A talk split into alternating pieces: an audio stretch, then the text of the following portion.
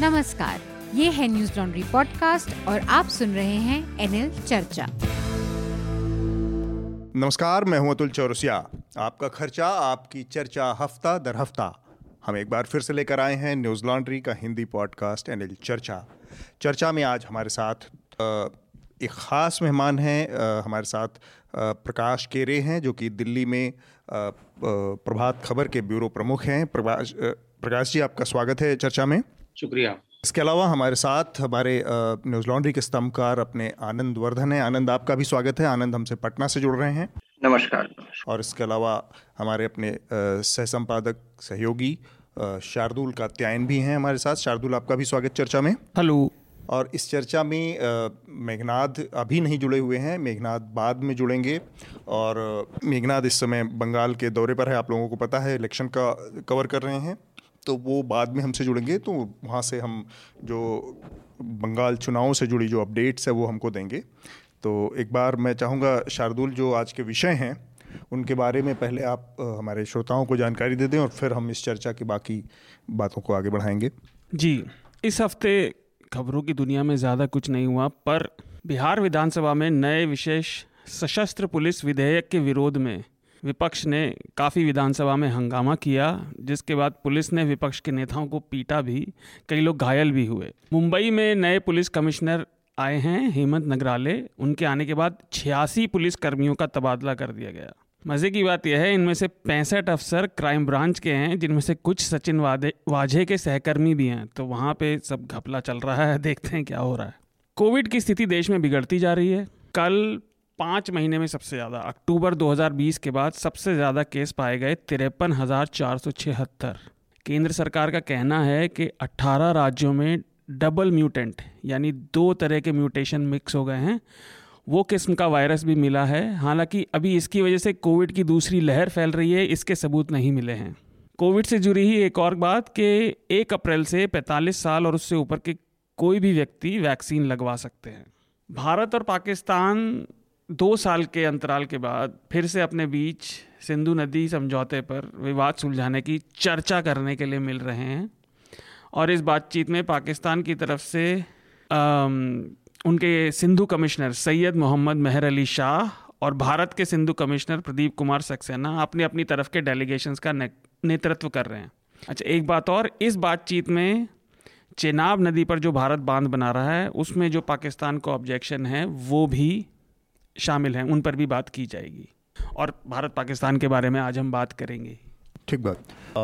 तो ज़्यादातर महत्वपूर्ण विषय जो थे, उन पर बात हो ही गई। मेरे ख्याल से जो एक नया आज का घटनाक्रम है, आपने उसका ज़िक्र किया, जो दिल्ली के एनसीटी बिल है। उसका ज़िक्र मुनासिब होगा एक छोटी सी उस पर कमेंट्री ले ली जाए लोगों की जी जी जी आज दिल्ली में वो जो लोकसभा में दिल्ली से रिलेटेड एनसीटी नियम जो पारित हुआ था वो आज राज्यसभा में भी पारित हो गया और ये नियम भी वॉइस वोट से ही पारित हुआ जबकि डिवीज़न की मांग करी जा रही थी हम्म। तो अब सांसदीय तौर पे अरविंद केजरीवाल सरकार या दिल्ली सरकार दिल्ली विधानसभा के मतलब हक भी और उनके कार्य प्रणाली भी हम्म। वो काफ़ी अफेक्ट हो गई है तो इसके दो पहलू हैं मैं चाहूँगा कि एक पर आनंद और प्रकाश की एक छोटी छोटी टिप्पणी ले ली जाए। एक तो ये कि लंबे समय से इसका विरोध दिल्ली सरकार तो कर ही रही थी, लेकिन तमाम और बाकी दूसरे राजनीतिक दलों ने भी विरोध किया, लेकिन जिस तरीके से हमने देखा था कि कृषि कानून पास कराए गए थे राज्यसभा में ज़बरदस्ती एक ध्वनिमत से, जबकि तमाम लोगों ने नोटिस दिया था और उसके तहत उन्होंने वोटिंग की बात की थी। इसके बावजूद ध्वनिमत से पास कराया गया। यही स्थिति आज देखने को मिली, जबकि तेरह दलों ने नोटिस दिया था कि वो इसके खिलाफ हैं और वोटिंग चाहते हैं। तो ये जो पूरी प्रक्रिया है, संसद को एक तरह से, पूरी तरह से बाइकआउट करने की जो सरकार की जो एक पॉलिसी दिख रही है या स्थिति दिख रही है, इस पर आनंद आपकी क्या टिप्पणी होगी? इस तरह से किसी कानून को पास कराना। एक तो ये कानून की वैधता, अवैधता पर बात कर सकते हैं बाद में। इस पर हमने पहले भी बात की थी कि किस तरह से पिछले हफ़्ते भी बात की थी जब ये लोकसभा में पास हुआ था कि किस तरह से मतलब इसमें भा, भारतीय जनता पार्टी का जो दोहरापन है, जो दोगलापन है, वो इतना साफ़ साफ़ सामने आ रहा है कि कम से कम तीन विधानसभा चुनाव दिल्ली के भारतीय जनता पार्टी इसी आधार पर लड़ी है, जहाँ पे उसके मैनिफेस्टो का मुख्य वो था कि दिल्ली को पूर्ण राज्य का दर्जा दिलाने, दिलाएँगे हम। और आज ये स्थिति हो गई है कि दिल्ली की राज, जो चुनी हुई सरकार है, उस चुनी हुई सरकार की शक्तियों को पूरी तरह से कट ऑफ़ किया जा रहा है। तो एक तो ये और दूसरा, जिस तरह से संसद में सरकार का रवैया है, ये दोनों बातों पर मैं चाहूँगा कि आनंद आप पहले और फिर इसके बाद प्रकाश जी की टिप्पणी लेते हैं। नहीं तो कि आपने इस पर जो चर्चा की होगी, उस, जो कानून की वैधता पर तो कई, वो कई बातें मैं दोहराऊँगा नहीं। मैं, अगर जो श्रोता हफ़्ता भी सुनते हैं, पिछले हफ़्ते में मैंने इसके कुछ संवैधानिक पहलुओं पर कुछ टिप्पणियाँ की थी, वो सुन सकते हैं, लेकिन मैं वो दोहराऊँगा नहीं, उसे बोरियत ही होगी।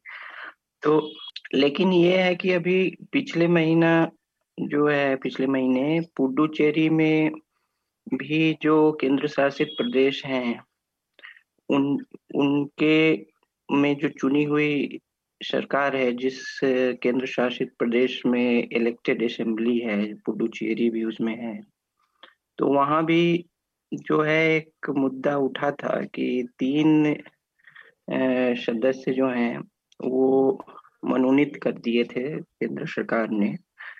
उस पर जो है जो सुप्रीम कोर्ट गई वहाँ की सरकार की हमसे जो है विचार विमर्श किए बिना मनोनीत नहीं किया जाता है तो सुप्रीम कोर्ट ने केंद्र सरकार के पक्ष में फैसला दिया था कि ये किया जा सकता है। और ये सब खामियाँ जो हैं, एक फ्रेजिलिटी है, एक कहिए कि एक आर्टिकल 39 और 39 ए ए 239 239 ए का जो उन्नीस में इलेक्टेड असेंबली लाने की कोशिश की गई केंद्र शासित प्रदेशों में, वहाँ तक अभी जो पूर्व लोकसभा सचिव थे, उन्होंने द हिंदू में एक आर्टिकल में लिखा है कि वो इतना लचीला बना दिया गया कि अगर सरकार एक बहुत ही सरल संवैधानिक संशोधन से पचास प्रतिशत लोगों को मनोनीत कर सकती है केंद्र सरकार इलेक्टेड असेंबली में वो इतना सरल है। तो एक तो है कि एक लंबी लड़ाई जो केंद्र शासित प्रदेशों में चुनी हुई सरकारों की है वो होनी चाहिए कि उन्हें पूर्ण राज्य का दर्जा कैसे मिले। तब ये जो जितनी भी ये जो विवेकाधीन हो जाता है या कोर्ट के फैसले पे या फिर केंद्र सरकार के मन मिजाज से। और कोई भी केंद्र जो है वो खासकर उसकी पार्टी सरकार में नहीं हो तो वो चाहेगा कि जो है सत्ता का जो है केंद्रीकरण अपने हाथ में किया जाए। ये एक है, एक एक इनका नीतीश की जीवनी में मैं पढ़ रहा था वो पेंगुइन पर आई थी उसमें एक प्रकरण है कि जब नीतीश ने एक समय उनके मित्र अरुण जेटली को सलाह दिया था कि आप दिल्ली के मुख्यमंत्री पद के लिए प्रयास कीजिए तो अरुण जेटली का जवाब था कि दिल्ली का मेयर कौन बनना चाहता है हम्म। तो आ, ये एक जो है मानसिकता जो है दिल्ली केंद्र सरकार का या केंद्र के नेतृत्व का दिल्ली सरकार चुनी हुई सरकार के प्रति ये है, ये ये कोई पार्टी विशेष तक ही नहीं है लोग ऐसे केंद्र शासित प्रदेश में जो चुनी हुई सरकारों को देखते हैं हम्म। एक तो ये पक्ष है तो हमें इसका जो है संवैधानिक इसका उपाय सोचना होगा जो ठोस हो जो कि बहुत किसी के विवेकाधीन ना हो और एक ठो सभी पार्टियों को जैसा कि आपने बताया भाजपा हम्म। के इसमें दोहरे मापदंड रहे हैं जब सत्ता में नहीं रहती है तो फिर अपने अनुसार उसको उसका विवेचन करती है। तो वो एक पक्ष है। दूसरी दूसरा है कि राज्यसभा में इस तरह आज क्या अगर मैं ईमानदारी से बताऊँ कि आज मैं राज्यसभा की कार्रवाई पे बहुत ज़्यादा जानकारी नहीं रखता आपके माध्यम से ये जानना। जी। लेकिन अगर ऐसा हुआ है तो एक तो है ये फिर जो है राज्यसभा सभापति का जो है उसको बहुत अच्छे से डिफाइन करने की ज़रूरत है कि सभापति क्या कर सकते हैं नहीं कर सकते हैं। जो ब्रूट मेजोरिटी की सरकारें जो है उसका जो है गलत इस्तेमाल कर सकती हैं। तो कुछ चीज़ें जो मैं चाहूँगा कि विवेकाधीन ना रहे कि हम्म, हम्म। जो डिवीज़न ऑफ़ वोट्स हैं जो इसमें जो डिस्क्रिशनरी पावर्स हैं वो इतने वेग ना हो। हम्म, बहुत साफ़ स्पष्ट शब्दों में इनको आइडेंटिफाई हाँ, करना पड़ेगा। क्योंकि उसको सभी संभावनाओं के लिए अपने को तैयार, रखना चाहिए। हाँ, कि नहीं तो उसकी मनमानी व्याख्या लोग हाँ, करते रहेंगे। संविधान संविधान संविधान के जो प्रावधान हो वो सभी संभावनाओं के लिए अपने को तैयार रखें कि ऐसा भी हो सकता है ऐसा भी हो सकता है।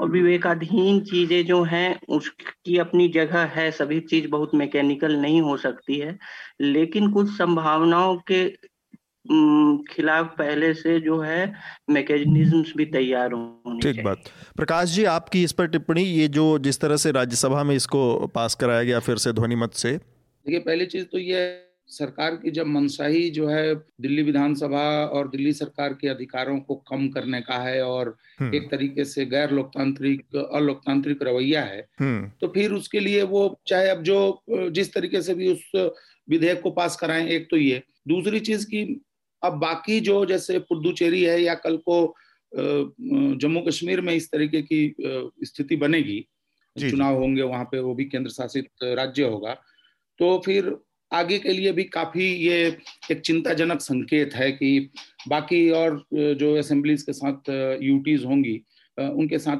सरकारें केंद्र में आने वाली सरकारें क्या करेंगी? और तीसरी चीज़ मैं ये कहूँगा कि पिछले कई सालों से हमारी विधायिका खास संसद हो या हमारे राज्यों की विधानसभाएँ हों वहाँ पर डिबेट का को जिस तरीके से बहुमत हाईजेक करता रहा है जिस तरीके से सरकारें उस पर हावी होती जा रही हैं कार्यपालिका जिस तरीके से हावी हो रही है ये आ, मुझे लगता है कि लार्जर चिंता की बात है जो कि सिर्फ़ दिल्ली सरकार के अधिकारों की कटौती तक सीमित नहीं रखा जाना चाहिए और मुझे उम्मीद है कि हाँ। आ, आने वाले समय में हमारे जो संविधानविद हैं जो पॉलिटिकल कमेंडेटर्स हैं इवन uh, जो राजनीतिक पार्टियों पार्टियाँ हाँ अल्टीमेटली तो इसमें राजनीतिक पार्टियों के ऊपर एक में एक कंसेंसस बनना चाहिए कि इसमें सुधार की ज़रूरत है। इस इस समस्या को पहले रिकॉग्नाइज करने की ज़रूरत है और वो राजनीतिक पार्टियों को ही करना है। शार्दुल आपकी आखिरी टिप्पणी इस पर और फिर हम अगला अपना पैनल को खोलते हैं। जी ये टिप्पणी तो मेरी बिहार पर भी लागू होती है क्योंकि दोनों चीज़ें ही जुड़ी हुई सी हैं क्योंकि वो राजनीतिक स्वभाव की बात है। तो बिहार से जुड़ी हुई ये बात कि लोकतांत्रिक मूल्यों के प्रति एक नैसर्गिक सम्मान की कमी है, जो हमने पिछले हफ़्ते भी बात की थी। वो तभी तक लागू किए जाते हैं या फॉलो किए जाते हैं जब तक अपना काम सिद्ध होता है। ब्रूट मेजोरिटी आते ही वो लोकतांत्रिक मूल्य खत्म। अरविंद केजरीवाल से जुड़ी बात, चलिए ये बात मैं बाद में कहूँगा। एक चीज़ और कि ये राजनीतिक कल्चर में जो अलोकतांत्रिक प्रवृत्तियों पर पहले लगाम लगानी पड़ती थी, आज वो कल्चर ही खत्म हो रहा है। आज सभी इस कल्चर को छोड़कर अपने हथियार डाल चुके हैं और ये बात जनता पे भी लागू होती है। सभी इसको मतलब शोर मचा रहे हैं कि नहीं, सही किया। बिल्कुल सही किया, क्योंकि भाजपा चुनाव हार गई तो उनके पास यही रास्ता था, सही किया। सारे समर्थन करने वाले यही कह रहे हैं। अच्छा केजरीवाल से जुड़ी बात यह है कि देखिए, जो हुआ और केंद्र शासित प्रदेश और पूर्ण प्रदेश बनने की लड़ाई हमेशा चलेगी, और उनमें भी दिल्ली खास है, क्योंकि ये राष्ट्रीय राजधानी भी है, वो एक अलग पॉइंट है। पर भाजपा ने मेरे मेरी नज़र में तो ये लॉन्ग टर्म में गलती की है क्योंकि अरविंद केजरीवाल के पास बस एक यही परेशानी थी कि वो दूसरे राज्यों में चुनाव प्रचार तो कर सकते थे और पॉपुलर भी थे लेकिन वो ये नहीं कह सकते थे कि मैं सीएम बनूँगा। अब वो आराम से कह सकते हैं कि अब तो मेरे पास कुछ बचा नहीं और अब मैं पूर्ण राज्य का सीएम बनूँगा। ये उन्होंने उन्हें मतलब एक तरह से उनके घोड़े खोलने का उन्हें मौका दे दिया है केंद्र सरकार ने और ये गलती रहेगी भाजपा की। ठीक बात। तो हम अपने अगले विषय की तरफ़ बढ़ते हैं। काफ़ी समय बाद मेरे ख्याल से पुलवामा का जो अटैक हुआ था 2019 के लोकसभा चुनाव से ठीक पहले और उसके बाद बालाकोट का जो हमला हुआ, उसने एक ऐसी स्थिति पैदा कर दी थी लंबे समय तक भारत और पाकिस्तान के रिश्तों में। दोनों देश करीब करीब एकदम एक युद्ध के मुहाने पर खड़े थे। खैर, वहाँ से स्थितियाँ बन गई और आज भी दोनों देशों के बीच जो दूतावास हैं, वो उच्चायुक्त दोनों देशों ने अपने उसके बाद से वापस बुला लिए थे। लेकिन अचानक से अब उन पूरे रिश्तों में सरगर्मी दिख रही है। वहाँ पर इस्लामाबाद डायलॉग करके एक आयोजन हुआ जिसमें वहाँ के आर्मी चीफ कमर जावेद वाजवा उन्होंने कमर बाजवा। बाजवा। तो उन्होंने अपनी तरफ़ से पहल की है कि अब पीछे पीछे की बातों को भुलाने का वक्त है और आगे की तरफ़ और ये दोनों देशों के हित की बात है जो कि एक जनरल स्टेटमेंट होता है बर्फ़ को पिघलाने के लिए उन्होंने वहाँ से एक पहल की। और ये आमतौर पर सारे लोग जानते हैं कि पाकिस्तान में आर्मी चीफ का कोई बयान देने का मतलब है कि ऊपर से हरी झंडी हो गई है। आमतौर पर इस तरह के इनिशिएटिव उम्मीद की जाती है कि वहाँ का सिविल लीडरशिप लेगा, लेकिन पाकिस्तान में स्थितियाँ ऐसी हैं कि वहाँ पे इसकी उम्मीद नहीं की जाती है। तो एक तो ये है कि इसमें सीरियसनेस इसलिए दिख रही है। अब पाकिस्तान और भारत के जो रिश्ते हैं, उस रिश्ते की के में बहुत सारे डायमेंशन हैं। तो एक एक कर अगर हम इनकी परतों को थोड़ा सा खोलें तो शायद बहुत लोगों को भी, हमारे जो श्रोता हैं, उनको भी समझ में समझदार का एक वो बेसिक आइडिया आएगा कि दिक्कत क्या है। तो प्रकाश, सबसे पहले मैं आप ही से शुरुआत करूँगा कि ये जो बदलाव हम देख रहे हैं, इसके सिरे क्या जो अमेरिका में बदलाव हुआ है, जो वहाँ पर सत्ता का बदलाव हुआ है उसके बाद उस निज़ाम के बदलने के बाद, क्योंकि ट्रंप का जो पाकिस्तान से हेट था, वो बहुत मुखर था, सामने था। तो इसलिए भी भारत को एक एज थी, जब भी वो अपनी एंटी पाकिस्तान पॉलिसी को, या एंटी पाकिस्तान जो उसका स्टैंड है मौजूदा सत्ताधारी दल का तो वो बहुत, उसको समर्थन एक तरह का था। लेकिन अब स्थितियाँ वो नहीं हैं शायद। और जब हम इसकी बात करते हैं, तब हमको ये लगता है कि अमेरिका का क्या हित है। अमेरिका के हित के हिसाब से फिर हमें अफ़गानिस्तान को देखना पड़ेगा कि जहाँ पर पाकिस्तान और हिंदुस्तान दोनों के हित टकरा रहे हैं। तो इस रोशनी में थोड़ा सा अगर आप हमें बता सकें, हमारे श्रोताओं को भी, कि ये जो बदलाव अचानक से शुरू हुआ है, अब बातचीत की बात शुरू हो गई, जो आज से महज साल भर पहले तक छः महीने पहले तक, लगभग बात बात पे हमले की और एक दूसरे को देख लेने की, सीख समझा देने की धमकियाँ देते थे, वो बातचीत पे की टेबल पर आ रहे हैं। देखिए, एक तो पहली चीज़ तो हमें ये भले ये एक अच्छा संकेत है या एक उम्मीद बनी है कि दोनों देशों के बीच कुछ मामला आगे बढ़ेगा पॉजिटिव डायरेक्शन में जाएगा, लेकिन मैं थोड़ा इस मसले पे थोड़ा सिनिकली देखना चाहूँगा। कि एक तो मुझे लगता है कि पाकिस्तान की सरकार जो पिछले कुछ समय से कोशिश कर रही है कि वो अपनी अंतर्राष्ट्रीय छवि को बेहतर करे। आपने, आपको याद होगा, दो साल पहले से पिछले साल भी आतंकवाद को समर्थन देने को लेके उनके ऊपर क्वेश्चंस उठे और लगातार भारत का भी ये दबाव रहा है कि भाई पाकिस्तान जो है ये कर रहा है, वो कर रहा है। फिर पाकिस्तान के साथ, चीन की जो बढ़ती नजदीकी है उससे भी बहुत सारे पश्चिमी देश जो है थोड़ा सा अनकंफर्टेबल पोजीशन में है। तो ऐसी स्थिति में पाकिस्तान ने एक निश्चित रूप से एक स्ट्रेटजी बनाई है। कुछ कहीं मैं पढ़ रहा था कि कुछ उन्होंने ये परसेप्शन को बेहतर करने के लिए कुछ स्ट्रेटजी बनाई है। और एक पाकिस्तानी मंत्री ने शायद एक टेलीविज़न प्रोग्राम में कहा भी है कि बाजवा साहब ने जो बयान दिया है, जो तकरीर की है, वह भारत के लिए उतना भारत के, के के प्रति डायरेक्टेड उतना नहीं है जितना कि वह दुनिया के लिए है। दूसरी चीज़ कि जैसा बहुत सारे एनालिस्ट भी लिख रहे हैं कि जब तक आप कोई ठोस कदम नहीं उठा रहे हैं जिसकी वजह से भारत और पाकिस्तान के बीच में ज़्यादा मसला है। आप कश्मीर की बात नहीं मैं आतंकवाद की बात कह रहा हूँ कि जब तक पाकिस्तान कोई ठोस सिग्नल नहीं देता है कोई ठोस एफर्ट नहीं लेता है तब तक वो भारत को शायद भरोसे में ना ला पाए। तो उन्होंने ये किया। अब भारत को भी लगा कि भाई जब वो कर रहे हैं, अगर हम नहीं करेंगे, उसको उसी तरीके से रेसिप्रोकेट नहीं करेंगे तो हमारी छवि जो है जो ऑलरेडी है कि भाई एक राइट विंग फार राइट की गवर्नमेंट चल रही है, हिंदुत्ववादी गवर्नमेंट चल रही है तो उसको और कहीं ना कहीं बाहर में मजबूती मिलेगी। और आप देख ही रहे हैं किसान आंदोलन को लेकर और तमाम और घटनाओं को लेकर जो भारत सरकार की छवि बनी है। तो भारत को भी उसके साथ जाना पड़ा। तीसरी चीज़ मैं इसमें कहूँगा कि अमेरिका का भी इसमें इंटरेस्ट है। एक तो यह है कि देखिए अभी क्या है कि भारत ज़्यादा उसका फोकस जो है उस बॉर्डर पे है जो चाइना के साथ लगती है। हम्म, हम्म। और अमेरिका को ज़रूरत है कि पाकिस्तान अफ़गानिस्तान में उसकी ज़्यादा मदद करे। ठीक बात। तो वो अफ़गानिस्तान की तरफ़ ज़्यादा ध्यान दे। तो उसके लिए भी थोड़ा सा इस टेंशन को ईज होना था। और मुझे इसका एक अच्छा रिज़ल्ट ये दिख रहा है कि कम से कम इस महीने में घुसपैठ और क्रॉस बॉर्डर फायरिंग की घटनाएँ नहीं हुई हैं जब से ये ये युद्ध विराम वाला पे सहमति बनी।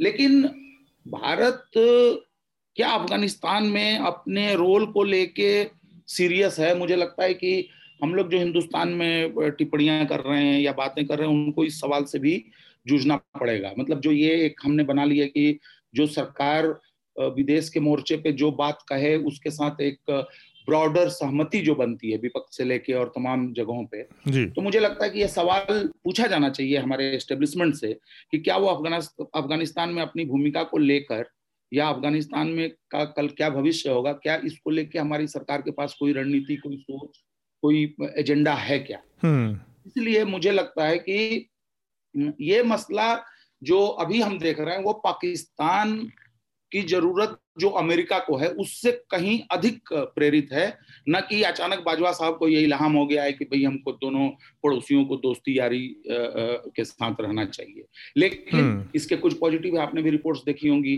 कि वाघा बॉर्डर से जो बिज़नेस होता है हम्म। वो बिज़नेस ढाई साल से रुका हुआ है उसमें कुछ लोगों को बिजनेसमैन जो कारोबारी हैं जिसमें छोटे कारोबारी भी हैं वो चार हज़ार करोड़ का आसपास का बिज़नेस है वो तो इस इस तो पूरी प्रक्रिया का तो इस पूरी प्रक्रिया के जो सबसे पहली ज़रूरत है वो ये है कि दोनों के बीच में जो जो डिप्लोमेटिक चैनल है जो दूतावासों का संपर्क है वो तो बहाल हो दोनों ने अपने उच्चायुक्त तो वापस बुला लिए थे। वो वो वो सारी चीज़ें होंगी जैसे इंडिकेशन मिल रहे हैं कि ताजिकिस्तान में कोई मीटिंग होनी है तो वहाँ पे शायद दोनों देशों के विदेश मंत्री मिलेंगे हम्म, हम्म। अगले कुछ समय में। फिर मुझे लगता है कि हमारे भी अधिकारी कुछ जा सकते हैं। आज आज ही आपने खबर पड़ी होगी कि हमारी मिलिट्री जो है पाकिस्तान जा सकती है ज्वाइंट एक्सरसाइज में हिस्सा लेने के लिए।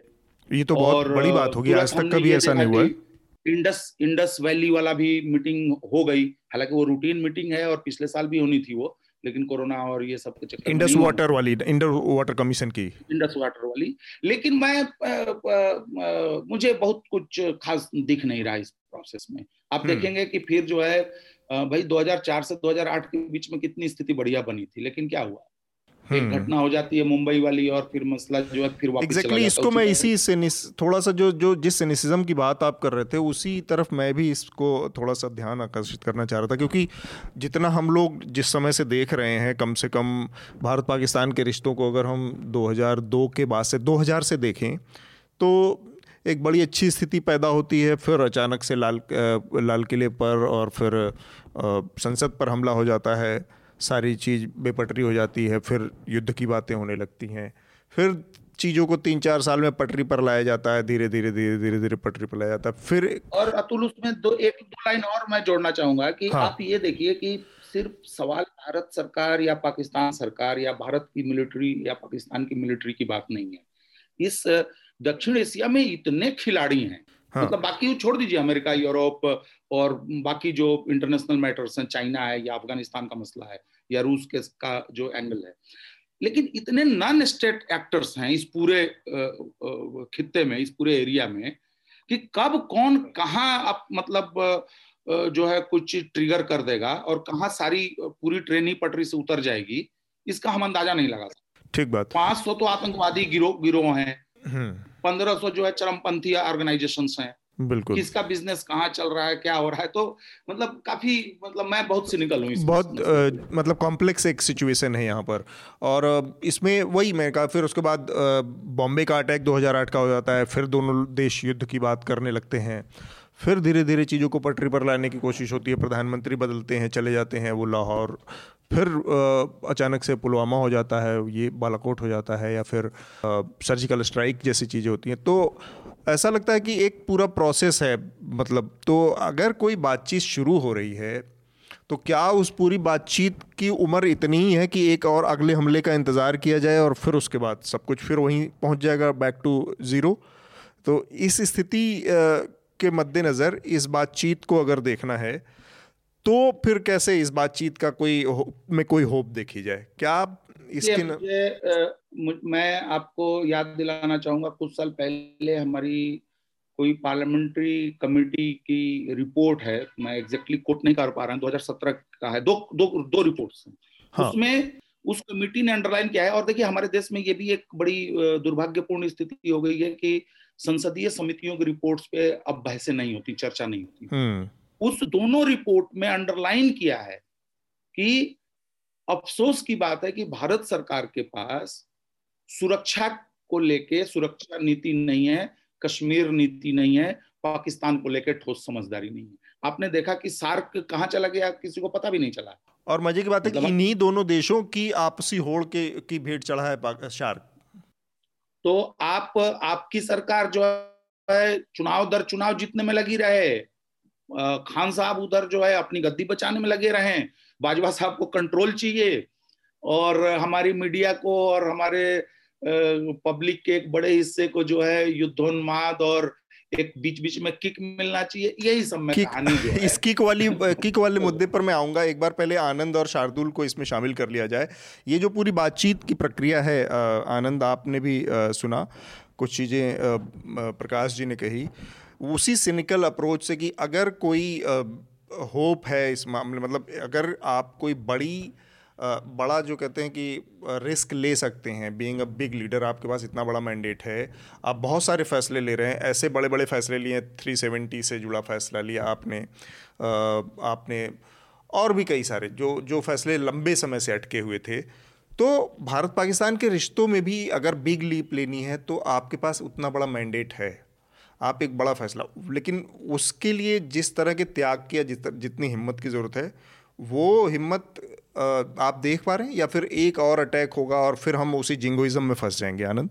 हाँ तो देखिए, वो हिम्मत और साहस की जैसे अब इस नेबरहुड में हम बिग ब्रदर हैं तो हमारे तरफ़ से एक यूनिलेटरल कॉन्सेशन की बात हो। तो 1990 में ये तो बहुत बड़ा जनाधार है इस सरकार के पास। नब्बे में एक गुजराल डॉक्ट्रिन हुआ करता था। हाँ हाँ। बिल्कुल। के गुजराल के समय। तो उसका यही था कि अपने तरफ़ से कॉन्सेशन भारत को अपने पड़ोसियों को देना चाहिए। यूनिलेटरल कॉन्सेशन और उससे जो है एक अस्थायित्व का उद्देश्य रखना चाहिए जो कि विफल रहा क्योंकि भारत जो है जियो पॉलिटिकली बहुत ही जटिलताओं से घिरा हुआ है हम्म। और बहुत सारे मामलों में ये भी है जो गुजराल डॉक्ट्रिन का नुकसान हुआ क्योंकि बाकी जो देश थे वो उस तरह से नहीं सोच रहे थे हम्म, तो और उसके बाद जो सॉफ्ट पावर के इनिशिएटिव्स हुए वो वाजपेयी का लाहौर बस यात्रा हो हम्म। या फिर आ, और भी कई जो इनिशिएटिव्स लिए गए उसमें ज़ीरो सम गेम जो इंटरनेशनल रिलेशन सेंस में कहते हैं एक प्रिजनल डायलेमा वाला। ज़ीरो सम फिर जोड़ घटाकर फिर वही हो जो आप हम्म, हम्म। बता रहे थे। तो ये सब है और ऐसा लगता है कि हर जो पिछले महीने के अंतिम सप्ताह में एक सीज फायर घोषित की गई। हम्म, अब इसकी संख्या अगर दे दी जाए तो कितना नंबर का ये सीज फायर है? तो ये सब एक भारत हाँ, पाकिस्तान बहुत सारे सीज फायर भी हो चुके हैं तो भारत पाकिस्तान के संबंधों में ये फुटनोट से ही ये किताब बढ़ जाएगी कि हम्म। तो ये कितने शांति समझौते इस तरह के जो बातचीत का प्रस्ताव हुआ तो सिनिकली नहीं भी देखते हुए जो इतिहास के कैनवास पे अगर लंबी नज़र डालें तो सिनिसिज्म से बचा नहीं जा सकता।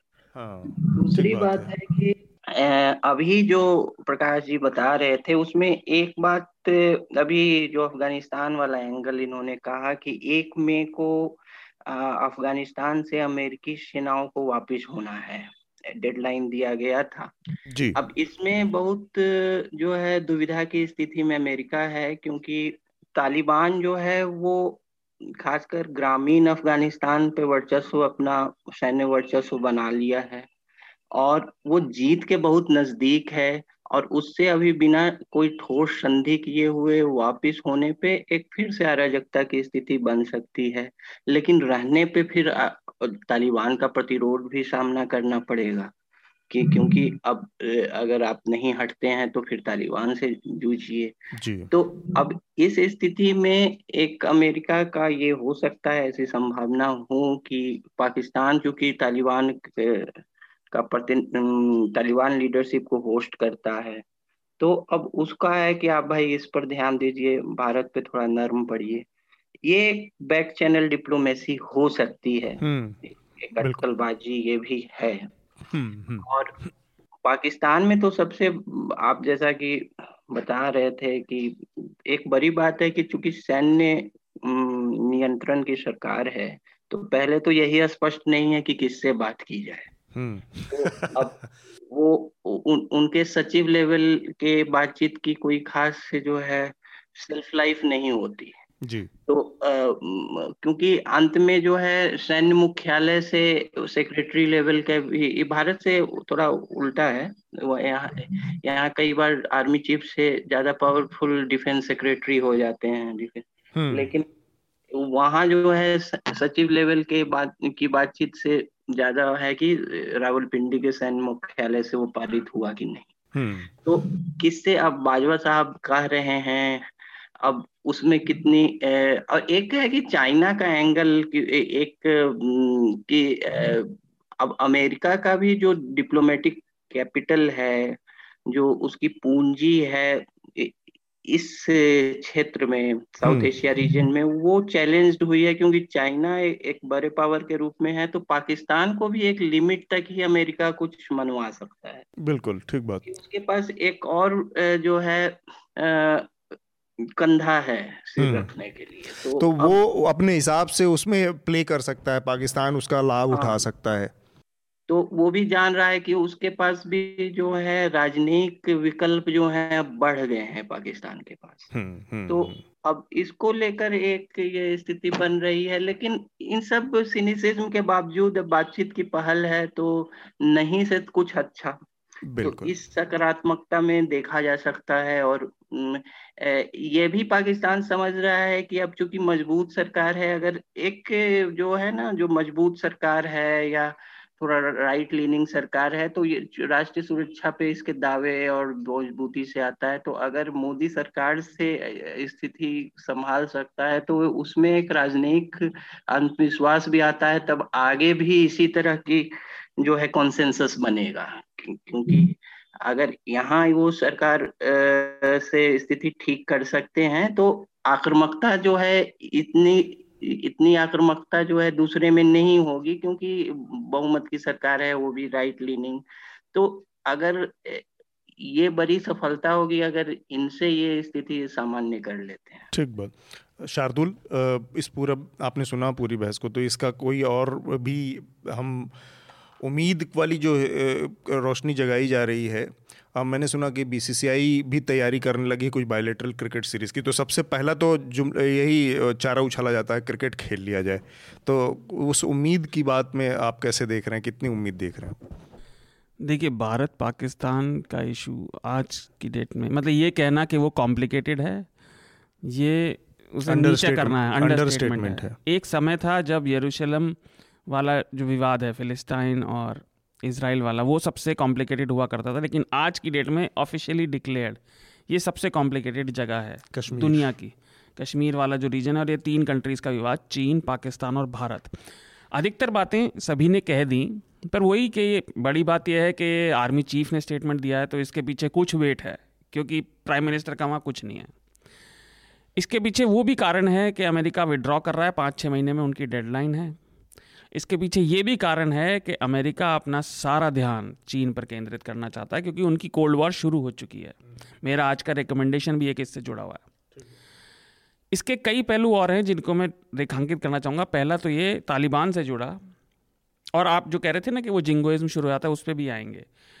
अफ़गानिस्तान में ये बात ठीक है कि सेना विड्रॉल कर रही है, लेकिन अभी मॉस्को में जो मीटिंग हुई थी, उसमें सुहेल शाहीन ने, जो तालिबान के प्रवक्ता उन्होंने कहा था कि हम फिर से मतलब उन्होंने दावा किया था, वादा किया था कि इस्लामिक स्टेट फिर से स्थापित करेंगे।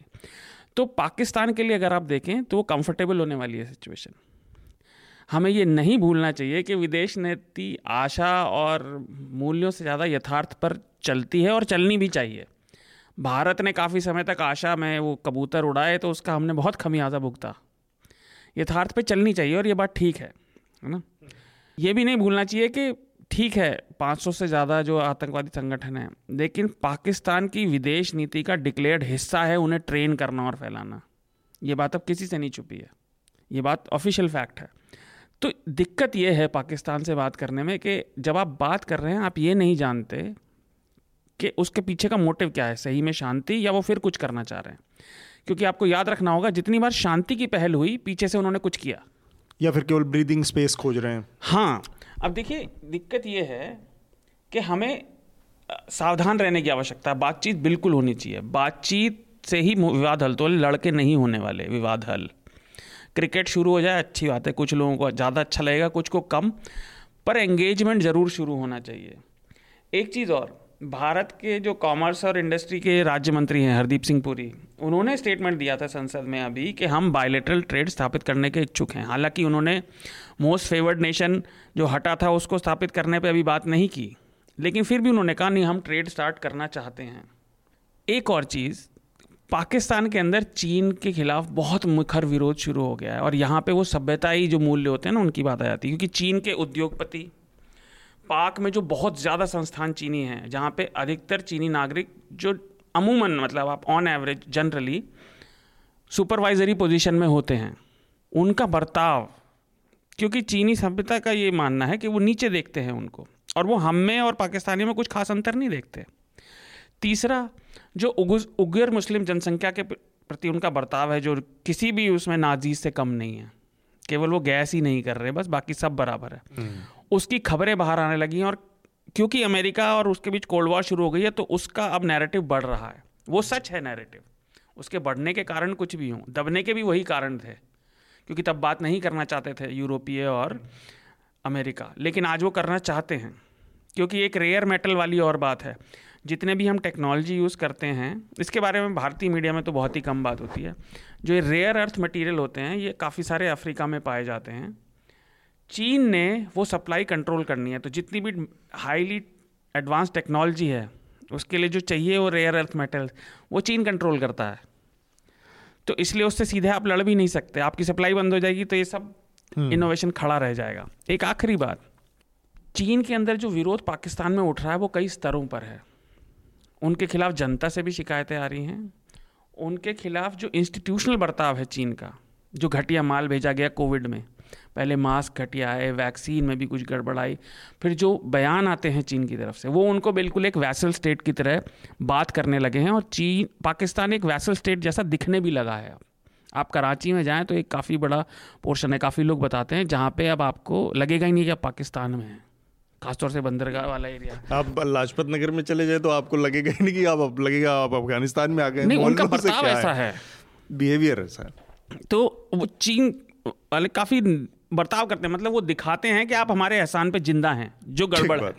इसमें एक और चीज़ है प्रकाश। उस बातचीत में जो की पहल जो है उसमें ये बात बहुत फिर से पाकिस्तान की तरफ़ से बहुत स्पष्टता से कही गई है मतलब उसको रेखांकित किया गया कि हम इस पूरे सब कॉन्टिनेंट में या दोनों देशों के बीच में जो लड़ाई की वजह है वो कश्मीर है इसलिए कश्मीर को सबसे पहले हमको सुलझा लेना चाहिए। सुलझाए बिना बात आगे नहीं बढ़ सकती है या तो कश्मीर ही हमेशा से दोनों देशों के रिश्तों में अटक जाता है आके क्योंकि जिस तरह की सरकार है और जिस तरह की परिस्थितियाँ हैं या मैं कहूँ कि आप सच्चाई को स्वीकार करने की कुवत रखिए ऐसा तो हो नहीं सकता कि हाल फ़िलहाल में कोई आ, कोई कश्मीर को मतलब जिस तरह की आज़ादी की बात कही जाती है, उस तरह की कोई सच्चाई आकार लेने वाली हो। और 370 के बाद हमने देखा इमरान खान एक बहुत बड़ा पाकिस्तान में पब्लिक मूवमेंट चला रहे थे कि किस तरह से कश्मीर की आज़ादी को लेकर उन्होंने यात्राएँ निकाली। तो ये जो सारी बातें हैं, इसको देखकर कश्मीर के ऊपर अगर किसी तरह का ज़ोर या उस पर अटका जाएगा, अटक जाएगा तो फिर वही बात होगी कि फिर आगे कोई होप नहीं बचती है। क्योंकि भारत, मुझे तो नहीं लगता कि कोई इतनी बड़ी कंसेशन देने वाला है कश्मीर को लेके, और वो स्टैंड मज़बूत ही होना है। इसमें देखिए पहली बात तो हमें ये मान लेनी चाहिए अपने पूरे आशावाद के बावजूद कि कश्मीर की समस्या का कोई समाधान दूर दूर तक नज़र में नहीं है नंबर वन आपने देखा कि अभी हाल में ही पाकिस्तान ने गिलगिट बाल्टिस्तान को अपना पांचवा छठा प्रोविंस बनाने का भी प्रोसेस शुरू कर दिया है तो जब अगर वो प्रोविंस बना देगा उसको और हाँ. डी डी फैक्टो वो पाक ऑक्युपाइड कश्मीर को रूल कर ही रहा है हम्म। तो आप बिना लेन देन के तो समझौता होगा नहीं नंबर वन फिर आप अगर इसमें चीन को जोड़ें तो चीन जिस तरीके की आ, आ, सीमा को लेकर जिस तरीके का रवैया पिछले साल हमने देखा हम्म। पूरे साल चलता रहा मसला। तो उसको देखते हुए ये तो बड़ा मुश्किल है कहना कि अक्साई चीन का हिस्सा जो है वो छोड़ देगा या जो उसको पाकिस्तान ने दिया है वो छोड़ देगा। हम्म।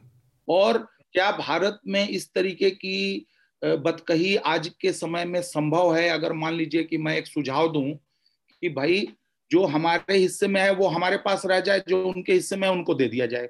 तो आप देशद्रोही हो जाएँगे। चलिए आधा आधा बांट लेते आप मतलब हो जाएँगे। प्रपोजल के रूप में मैं इस बात से सहमत नहीं हूँ। मैं मानता हाँ। हूँ कि कश्मीर का भविष्य अच्छा भविष्य जो है वो भारत के साथ ही है। हम्म। क्योंकि पाकिस्तान की दशा जो है पूरी दुनिया देख रही है उसका पूरा इतिहास हमारे सामने है। हम्म। लेकिन अगर मान लीजिए कि कोई कोई रेडिकल प्रपोजल के बिना बिल्कुल।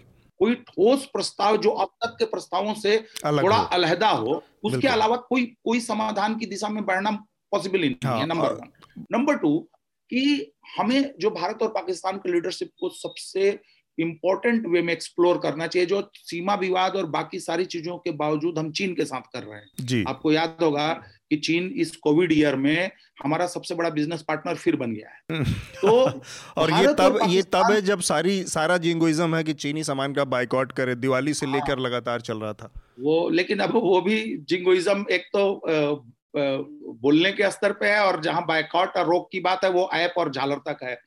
तो और वो हमारी मजबूरी भी है। देखिए हम चाहे जितना भी कह लें सच्चाई ये है कि हमारा मैन्युफैक्चरिंग सेक्टर जो है बहुत कुछ चाइना पर डिपेंड करता है।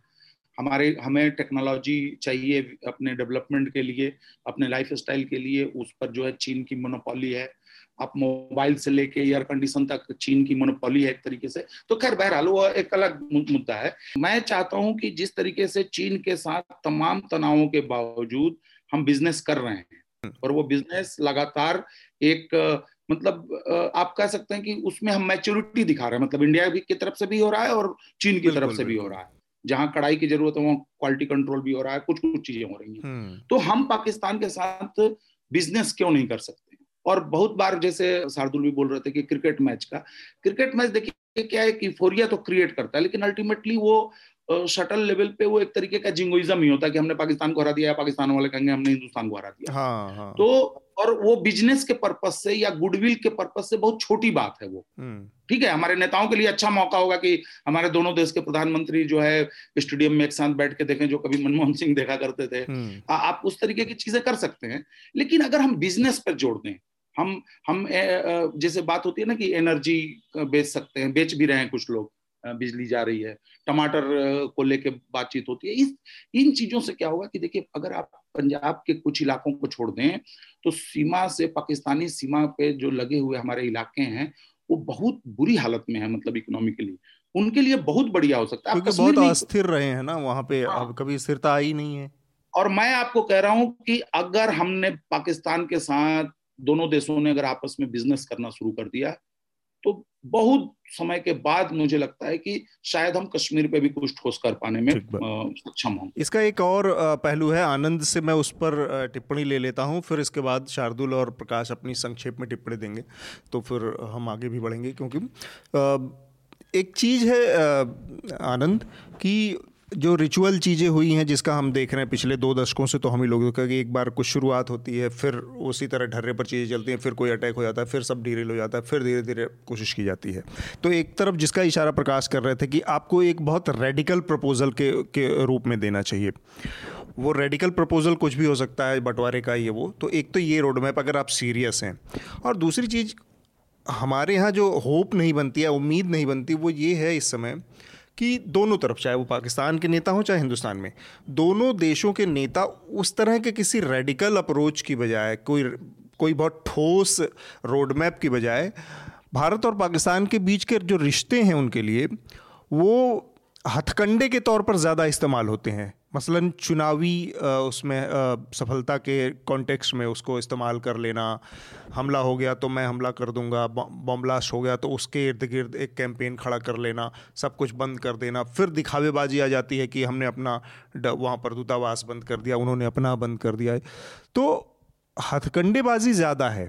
इसी तरह से जब ये रिश्ते दोबारा बहाल करने की भी बात आती है, तब भी उसमें वो सीरियसनेस उस तरह की नहीं होती कि कहीं किसी ठोस मुकाम पर पहुँचना है। उसमें भी क्रिकेट, ये, वो, इस तरह की चीज़ें करके और साल, दो साल, तीन साल खींच लिए जाते हैं और फिर कोई नया डेवलपमेंट हो जाता है और सारी चीज़ें ख़त्म हो जाती हैं।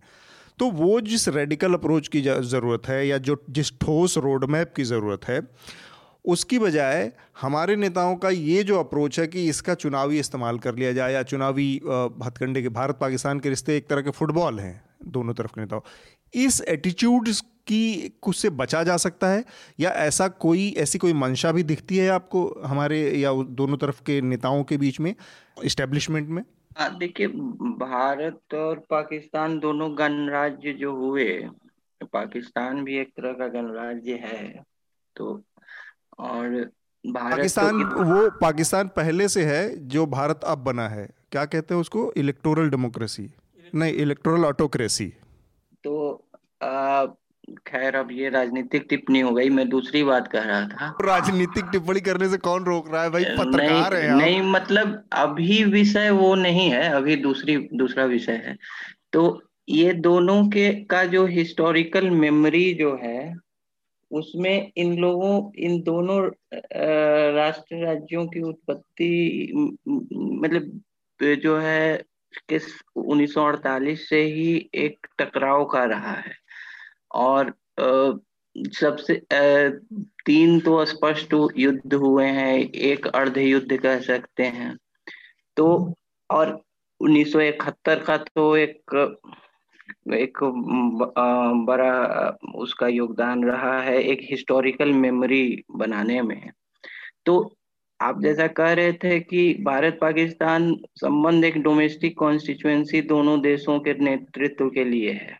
दोनों एक एक इलेक्ट्रोरल कॉन्स्टिट्युएंसी भी है और जो है एक आक्रामक राष्ट्रवाद का भी एक इंस्ट्रूमेंट बन जाता है। ये दोनों तो और क्योंकि उसको दूसरे दूसरे देश से टकराव फिर भी जो है उतना नहीं लेकिन ये इस तरह से जो है ऐतिहासिक स्मृति में इस तरह से रचा बसा है कि वो डोमेस्टिक कॉन्स्टिट्यूएंसी बन गया है हम्म, हम्म। और उसमें जो रेडिकल प्रपोजल की बात कर रहे थे ये जो भारत के तरफ़ से भी और पाकिस्तान के तरफ़ से भी ये रेडिकल प्रपोजल की बातें जो है जो लोग हैं ना ये नेतृत्व है या आर्मी के जनरल हैं पाकिस्तान या भारत के साइड्स के या राजनयिक हैं डिप्लोमेट्स हैं या या राजनेता भी जो है अपने मेमोयर्स में लिखते हैं। कि, हम, कि अब अब ये सुलझने ही वाला था। कि वो रिटायर हो गए। कि वाजपेयी जी ये ले ही जा रहे थे या इंदिरा गांधी ले ही जा रही थी राजीव गांधी एकदम कगाड़ पे ही थे कि ये हो गया। और, और ये बात ये पंद्रह साल बाद लिखते हैं। तो अभी अब जैसे मुशर्रफ साहब ने एक समय डिमिलिटराइजेशन का प्रपोजल दिया था फोर पॉइंट फार्मूला हाँ कि जम्मू कस और कश्मीर लद्दाख ये इसमें क्या demilitarize zone demilitarization zone common currency ये सब बातें हैं तो ये बात ठीक है कि जो इसमें गेम चेंजर होगा, जो कोई गेम चेंजर रेडिकल प्रपोजल ही होगा, लेकिन मेरे ख्याल से वो पॉलिटिकल मूवमेंट अभी आया नहीं है। ऐतिहासिक प्रक्रिया में उस हिस्टोरिकल मेमोरी को काउंटर करने वाला मूवमेंट अभी वो आया नहीं है। शायद हमार, हम लोग के जीवन काल में नहीं आए लेकिन दो तीन पीढ़ियाँ बाद ऐस, ऐस, ऐसा आ सकता है जब। थोड़ा सा ऐतिहासिक जो स्मृति है उसको थोड़ा धूमिल होना पड़ेगा हाँ ये थोड़ा सा लोगों की स्मृति से मिटेगी चीज़ें। अब संभव है कि इसमें कुछ बड़ा बदलाव हो और पीढ़ियों के भी बदलने की ज़रूरत है क्योंकि अभी भी एक बड़ा असर उन्हीं पीढ़ियों का है यहाँ के पॉलिटी पे जो कि उसी दौर से आई हैं और उस दौर में जो जिनके दिमागों में बंटवारे की भी छवियाँ हैं और दोनों देशों के बीच। उससे भी ज़्यादा इकहत्तर का जो बंटवारा फिर से हो गया उसने उन सारे घावों को और ताज़ा किया है। तो ये पीढ़ियों के बदलने के साथ शायद क्योंकि नई पीढ़ियाँ आएँगी जिनके ऊपर इतना बर्डन नहीं होगा इतिहास का या अतीत का वो शायद ज़्यादा रेडिकल फैसले ले पाए। देख शार्दुल हाँ। देखिए इतिहास को भूलने के लिए उसका इतिहास बनना भी तो आवश्यक है। दिक्कत यह है कि आगरा समिट हुई फिर क्या हुआ? विदेश नीति बड़ी सामरिक नीति बड़ी महीन है। ये बात ठीक है कि हम चाहते हैं शांति लेकिन हमने शांति के प्रयास किए। अब पाकिस्तान स्टेट जो कह रहा है वो सही में करना चाहता है या उसके पीछे कुछ और चल रहा है ये डिसाइड करने का आज की डेट में किसी के पास कोई तरीका नहीं है। क्योंकि भाई आप किसी के बिहेवियर से ही तो उसका कैसे वो बर्ताव करेगा यही डिसाइड करेंगे। उनका पुराना एक के बाद एक बार बार वही बिहेवियर रहा सिर्फ़ हमारे ही नहीं दूसरों के भी प्रति। उन्होंने अमेरिका से भी डबल गेम खेला जब तालिबान से लड़ाई में। तो ये चीज़ ओसामा बिन लादेन अंदर पाया गया पाकिस्तान के, जबकि वो billions and billions of dollars ले रहे थे। ये चीज़ बड़ी मैटर करती है।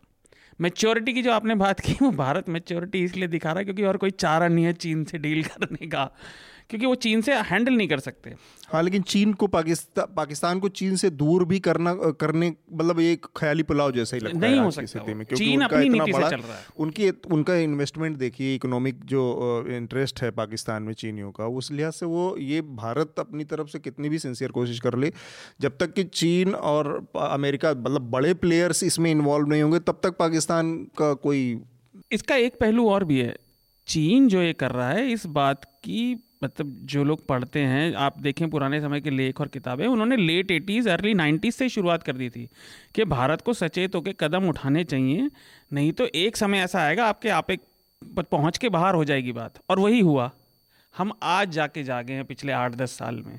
हमें जागना चाहिए था मिड एटीज़ में। चीन ने तभी से कदम उठाने शुरू कर दिए। ये लॉन्ग टर्म खेल होता है इसका सरकारों से मतलब नहीं होता। ठीक एक चीज़ और कि जो रेडिकल प्रपोजल की एक और बात है तीनों ही नहीं चाहते ना। मान लीजिए भारत ने रेडिकल प्रपोजल दिया तो क्या चीन मान जाएगा अक्साई चीन छोड़ने को? वो कभी नहीं मानेगा क्यों? फिर तिब्बत का क्लेम भी उसका क्वेश्चन में आ जाएगा क्या वो तिब्बत छोड़ देगा आज? नहीं छोड़ेगा। ये परेशानी इतनी उलझी हुई है ना इसलिए स्टेप बाय स्टेप ही चलना ज़रूरी है। ठीक एक चीज़ और अ, कि तालिबान ने जो अफ़गानिस्तान में कहा है कि वो पावर शेयरिंग में जो उनकी बात हुई थी पावर शेयरिंग वो करेंगे वहाँ पे। उसको चीन का परोक्ष सपोर्ट है। तो आप इस सिचुएशन को सुलझाएँगे कैसे? आप इस सिचुएशन को स्टेप बाय स्टेप ही डील कर सकते हैं सुलझा नहीं सकते। हम्म, ठीक बात। प्रकाश आपकी आखिरी टिप्पणी इस पर ये जो रेडिकल प्रपोजल में जो इलेक्टोरल कॉन्स्टिट्यूंसी का प्रेशर आ जाता है चुनाव जीत लेने भर की अ, सारे रिश्ते केंद्रित रह जाते हैं। अ, मुझे नहीं लगता कि फ़िलहाल हम इसको ऐसी कोई उम्मीद कर सकते हैं नंबर वन। नंबर टू कि अ, ये जो कहा जा रहा है ना जैसे अभी बातचीत में आई बात की इतिहास को भूलना होगा। हम्म। समस्या ये है कि एक तो इतिहास को भूलना ही नहीं होगा लेकिन इतिहास के बर्डन को भी हमें उतारना पड़ेगा। हम्म, जो इतिहास आपके ऊपर एक बोझ की तरह है। एक तो वो। दूसरी चीज़ कि आप बार बार उस चीज़ को खोद भी रहे हैं उसको उस घाव को बार बार आप खोद सामने से हरा कर रहे हैं। बिल्कुल। अब जैसे मान लीजिए कि भूलने की प्रक्रिया शुरू हो सकती थी तब तक कोई 1990 करवा देगा। हम्म, कुछ कुछ मामला बनेगा तो फिर कुछ और घटनाएँ हो जाएँगी।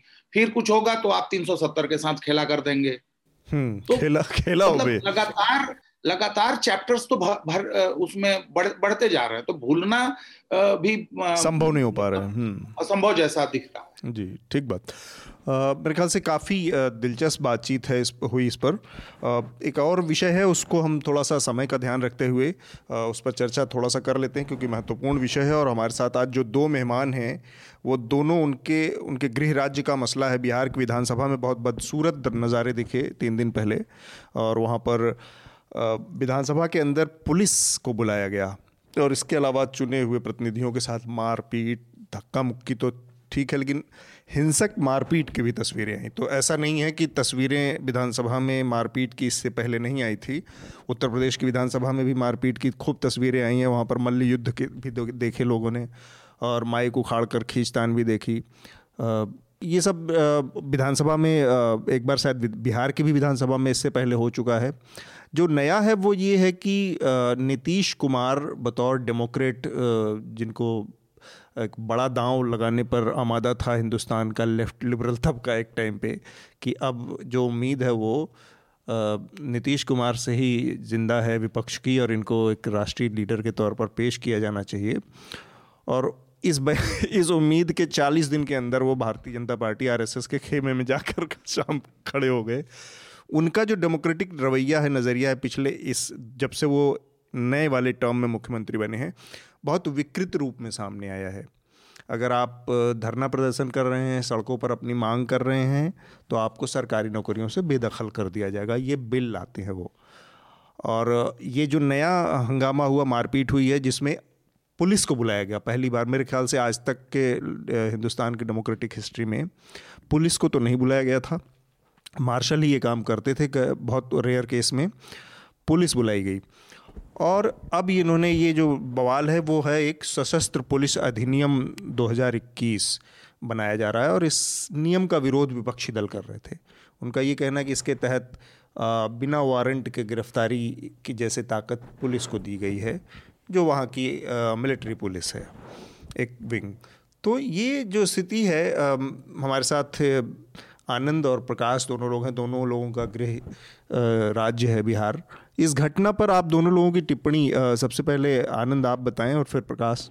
क्या बताएँ, इसमें दो तीन चीज़ें जुड़ी हैं। अच्छा ये जो विधेयक आया है, इसमें इसकी पृष्ठभूमि यह है संक्षेप में कि बिहार में पहले जो है बहुत बीएमपी एक जैसे कि हर राज्य का एक आर्म्ड पुलिस होता है। हाँ, दिल्ली में उत्तर प्रदेश में दिल्ली में कहीं भी है उसी तरह है जैसे उत्तर प्रदेश में। बिहार मिलिट्री पुलिस है। जी। उसी उसको अब परिवर्तित किया जा रहा है उसके तो पहले क्या है कि सीआईएसएफ की कंपनियाँ बिहार में कम उपयोग में लाई जाती थी अठारह उन्नीस थी अब उसकी संख्या पिछले कई वर्षों में बढ़ गई है तो बिहार सरकार का यह तर्क है कि उस पर काफ़ी खर्च आ रहा था तो बीएमपी की के बटालियंस की ही संख्या हमने बढ़ा दी है और एयरपोर्ट और पटना में जो मेट्रो बन रहा है उसके उसकी सुरक्षा के लिए। और एक यह भी बात कही जा रही है कि जो लेफ़्ट विंग एक्सट्रीमिज्म है जो नक्सल गतिविधियाँ का समझ लीजिए कि वो वो उससे भी उसके भी खिलाफ कार्रवाई के लिए इनको तैनात किया जा सकता है। तो लेकिन ये सीआईएसएफ वाली बात से नहीं है। बिहार सरकार का कहना है कि बहुत सारी दुविधा है मतलब इस पे मिस इन्फॉर्मेशन फैलाई गई है। ये उसको जो पावर्स दिए गए हैं, वो सिर्फ़ इंस्टॉलेशन के लिए जैसे एयरपोर्ट और वगैरह में आप बिना पूछताछ शिक्षक के आधार पे, किसी को गिरफ़्तार कर सकते हैं वगैरह। इस, ये सामान्य जो है, सामान्य कानून व्यवस्था की कार्रवाई के लिए अन्य जगहों पर ये लागू नहीं है। तो आ, दूसरी बात है कि हम्म, इसमें वो जो आप पहले बोल रहे थे वो विरोध प्रदर्शन वाले में उसमें वो है वही कानून उसमें एक चीज़ मैं जोड़ना चाहूँगा उसमें है कि विरोध प्रदर्शन वगैरह में अगर आप उत्पात मचाते हुए या कोई हिंसक गतिविधि करते हुए पाए गए तब। ऐसे नहीं सिर्फ़ प्रदर्शन करने पे नहीं है। हाँ तो वो ये तो खैर बहुत वेग एक चीज़ हो गई कि आप नहीं, उत्पात वो, करते वो, हुए वो पाए मैं गए। मैं बोल रहा हूँ हाँ। वो आप जो बोल रहे हैं वो सही है। मैं बोल रहा हूँ कि एक उसमें क्लॉज है। हाँ ठीक बात। तो तो और अभी जो हुआ इसमें अब सरकार का तर्क है कि जो प्रेमाइसेज है वो वो विधानसभा अध्यक्ष का है। विधानसभा के आसन पे लोग आ गए थे उनको रूम में लॉक कर दिया। एक बार ऐसा चौहत्तर में हुआ था जब दरोगा प्रसाद राय जो है हम्म, उस समय वित्त मंत्री थे बजट पेश कर रहे थे वो पहले मुख्यमंत्री भी रहे थे। हम्म। तो उनको विधानसभा में बंधक बना लिया गया था। बंधक बनाया गया था वगैरह लेकिन पुलिस नहीं बुलाई गई थी। और इसमें विजय प्रसाद सिन्हा जो हम्म, विधानसभा अध्यक्ष हैं ऐसा माना जा रहा है कि सरकार की यह दलील है कि उन्होंने पुलिस को बुलाया और बाहर जो फिर पुलिस पुलिस या जो कार्रवाई हुई बिहार में भी ये पहला ही अवसर है जब बुलाई गई। तो सदन के अंदर हालाँकि विपक्षी जो विधायक थे उनका भी जो है आचरण बहुत अनुकरणीय नहीं था। बिल्कुल। और जो अध्यक्ष के आसन पे आ जाना वगैरह ऐसे तरह घेराव करना वो नहीं था लेकिन था, है हाँ। कि उसके डिस्प्रोपोर्शनेट फोर्स यूज़ का मामला है बिल्कुल नहीं वो बहुत अनरूली था बहुत अगली दृश्य था कि विपक्ष हाँ। का भी जो कंडक्ट था उसकी उसकी किसी तरह से बचाव लेकिन संभव नहीं प्रश्न है इसमें कि उसका डिस्प्रोपोर्शनेट फोर्स यूज़ करना हम्म। और वो भी नीतीश कुमार सामने बैठे थे जिस तरीके से ये किया गया तो एक है कि इस पे दो संक्षिप्त टिप्पणियाँ। एक तो है कि नीतीश जी की जो कार्यशैली रही है वो अफसर शाही की है। जनरली वो ब्यूरोक्रेसी पे ज़्यादा निर्भर करते हैं मंत्रियों पर। मंत्री परिषद पे बहुत कम मतलब उनसे इनपुट्स लेते हैं और एक और वो पता नहीं एक ऑब्सेशन था उनको कि ये बिल पारित हो। हम्म। अब और दूसरा वो ये भी जानते थे कि इस बिल पे मिस इन्फॉर्मेशन भी फैलेगा। तो आ, और मुझे ऐसा लगता है कि क्योंकि इसमें मिस इन्फॉर्मेशन फैलाने के तत्व हैं हालाँकि बिल अभी तक मैंने भी ढंग से डिटेल में नहीं पढ़ा है लेकिन जो प्रेस में जो आया उससे मुझे यही लग रहा है कि C S I C I S F की कुछ कार्यवाही उन कार्यकलाप उनका रहेगा और उसमें कुछ पावर्स हैं अब उसको जी कितना दिया है नहीं दिया है इन्होंने ये भी कहा कि पुलिस मुख्यालय को हम्म। एक प्रेस कॉन्फ्रेंस कीजिए डिटेल में बताइए तो आ, ये है तो एक उनमें एक छटपटाहट ये दिखी एक कर सकते थे कि अगर बिल विवादित है तो उसको जो है विधानसभा के ही एक सिलेक्ट कमेटी को रिफर कर सकते थे। बिल्कुल। तो ये नीतीश कुमार को लेकर अब कई सारे सवाल उठ इस तरह के उठते हैं। उनके डेमोक्रेटिक करेक्टर को लेकर कितने डेमोक्रेट्स हैं वो? और आपने कहा कि जो कानून बनाया गया था धरना प्रदर्शन वाला उसमें एक क्लॉज था। मुझे तो नहीं लगता कि जो संपूर्ण क्रांति जहाँ से ये लोग निकले हुए हैं, वहाँ पर सब कुछ बहुत शांति से हो गया होगा। कुछ ना कुछ तो घटनाएँ, कुछ ना कुछ वो रही होंगी और ये लोग आज उस क्रांति के निकले नेता हैं। संपूर्ण क्रांति जहाँ पर ये लोग सत्ता का वो ले भोग रहे हैं, सुख। और इस तरह से मतलब ये एंटी एक तरह से कहा जाए तो पूरा एटीट्यूड ही एंटी पीपल है। पुलिस का जो है, उसमें उनका क्या ऑब्सेशन था ये नहीं मालूम। उसको लालू प्रसाद यादव ने शायद एक ट्वीट किया है। उन्होंने जो कहा है, वो बहुत दिलचस्प है कि ये संघ का जो मिनी रिचार्ज है अल्टीमेटली इन, इनका पूरा जो करेक्टर वो भी मिला जुला के, वो नरेंद्र मोदी जैसा ही एक है कि किसी भी चीज़ को नाक का मुद्दा बना के पास कराना है, कृषि कानून पास कराना है। चाहे उसके लिए ऑर्डिनेंस के ज़रिए पास कराना हो, वो कराएँगे, बिना वोटिंग के पास कराना हो, वो कराएँगे। हर चीज़ नाक का मुद्दा डेमोक्रेसी में बनाने का मतलब क्या है? प्रकाश देखिए, पहली चीज़ तो मैं ये कहूँगा कि जो कुछ भी हुआ, वो भयावह तो है ही, लेकिन आगे आपको ऐसे कई चीज़ें आपको देखने को मिलेंगी। जो हमने पहले हिस्से में बात की जिस तरीके से भारतीय संसद में कानून पास करवाए जा रहे हैं। उसी का एक स्टेप आपको ऐसा क्यों लगता है कि ऐसे दृश्य बार बार दिखेंगे इसलिए लग रहा है क्योंकि दुनिया भर में जो राइट विंग की सरकारें हैं हम्म। वो इस तरीके के कानून ला रही है ब्रिटेन में प्रस्ताव है हम्म। कि पुलिस को अधिकार दिए जाए प्रदर्शन न होने दिया जाए प्रदर्शन विरोध का अधिकार जो है उसको कर्टेल कर दिया जाए हम्म। और अभी आ, मैं आप अगर न्यूज़ देखेंगे ब्रिस्टल शहर में पिछले दो दिन से जो है भयानक विरोध प्रदर्शन चल रहा है उसमें मतलब आगजनी भी हो रही है सब कुछ हो रहा है हाँ। लोगों ने घेर के रखा हुआ तो इस तरीके की चीज़ें हुई और जो ये पीछे पेंडेमिक हुआ इस हाँ. पेंडेमिक के बहाने भी हमारी लोकतांत्रिक सरकारों ने अलग अलग देशों की राज्यों की हमारे देश में भी और बाहर भी उन लोगों ने जो हमारे यहाँ भी है ना वो महामारी विद कानून जो है हाँ. मतलब बहुत सारे स्पेशल पावर्स ले लिए जो अदरवाइज़ नॉर्मल सिचुएशन में वो नहीं ले पाते नहीं कर सकते हाँ, हिम्मत भी नहीं करते करने की ठीक दूसरी चीज़ मैं कहूँगा कि पुलिस के बारे में जैसे अभी बॉम्बे में जो प्रकरण हुआ तो पुलिस के बारे में ये चर्चा चली है कि भाई पुलिस में रिफॉर्म्स की ज़रूरत है, पुलिस को ऑटोनॉमी दी जाए, उसको पॉलिटिकल लीडरशिप के कंट्रोल से थोड़ा सा मुक्त किया जाए। उसके पहले बात होती है कि भाई आप दो पार्ट कर दीजिए, एक सिक्योरिटी पुलिसिंग का काम पुलिस करेगी, दूसरा जो है वो इन्वेस्टिगेशन का काम करेगी। सुप्रीम कोर्ट बार बार कह चुका है, जो पाँच लाख पुलिस कर्मी है इस देश में नहीं है मतलब सीटें खाली हैं, उनको भरा जाए। रोज़गार रोज़गार की चिंता हो रही है। इसके इन सब बातों पे ना करके अब जैसे ये आपने कहा कि विरोध करोगे तो नौकरी नहीं मिलेगी। उसी तरीके से है कि आपकी संपत्ति कुर्क कर ली जाएगी। हम्म।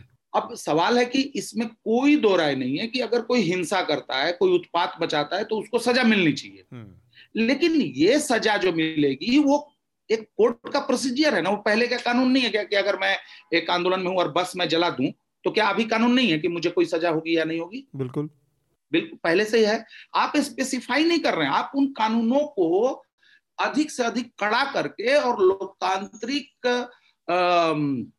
अधिकारों को और उस स्पेस को आप कर्टेल करने की कोशिश और दूसरे इसको बहुत ओपन आप इसको बहुत ओपन एंडेड छोड़ दे रहे हैं कि कोई भी अपने हिसाब से उसकी व्याख्या करने लगे।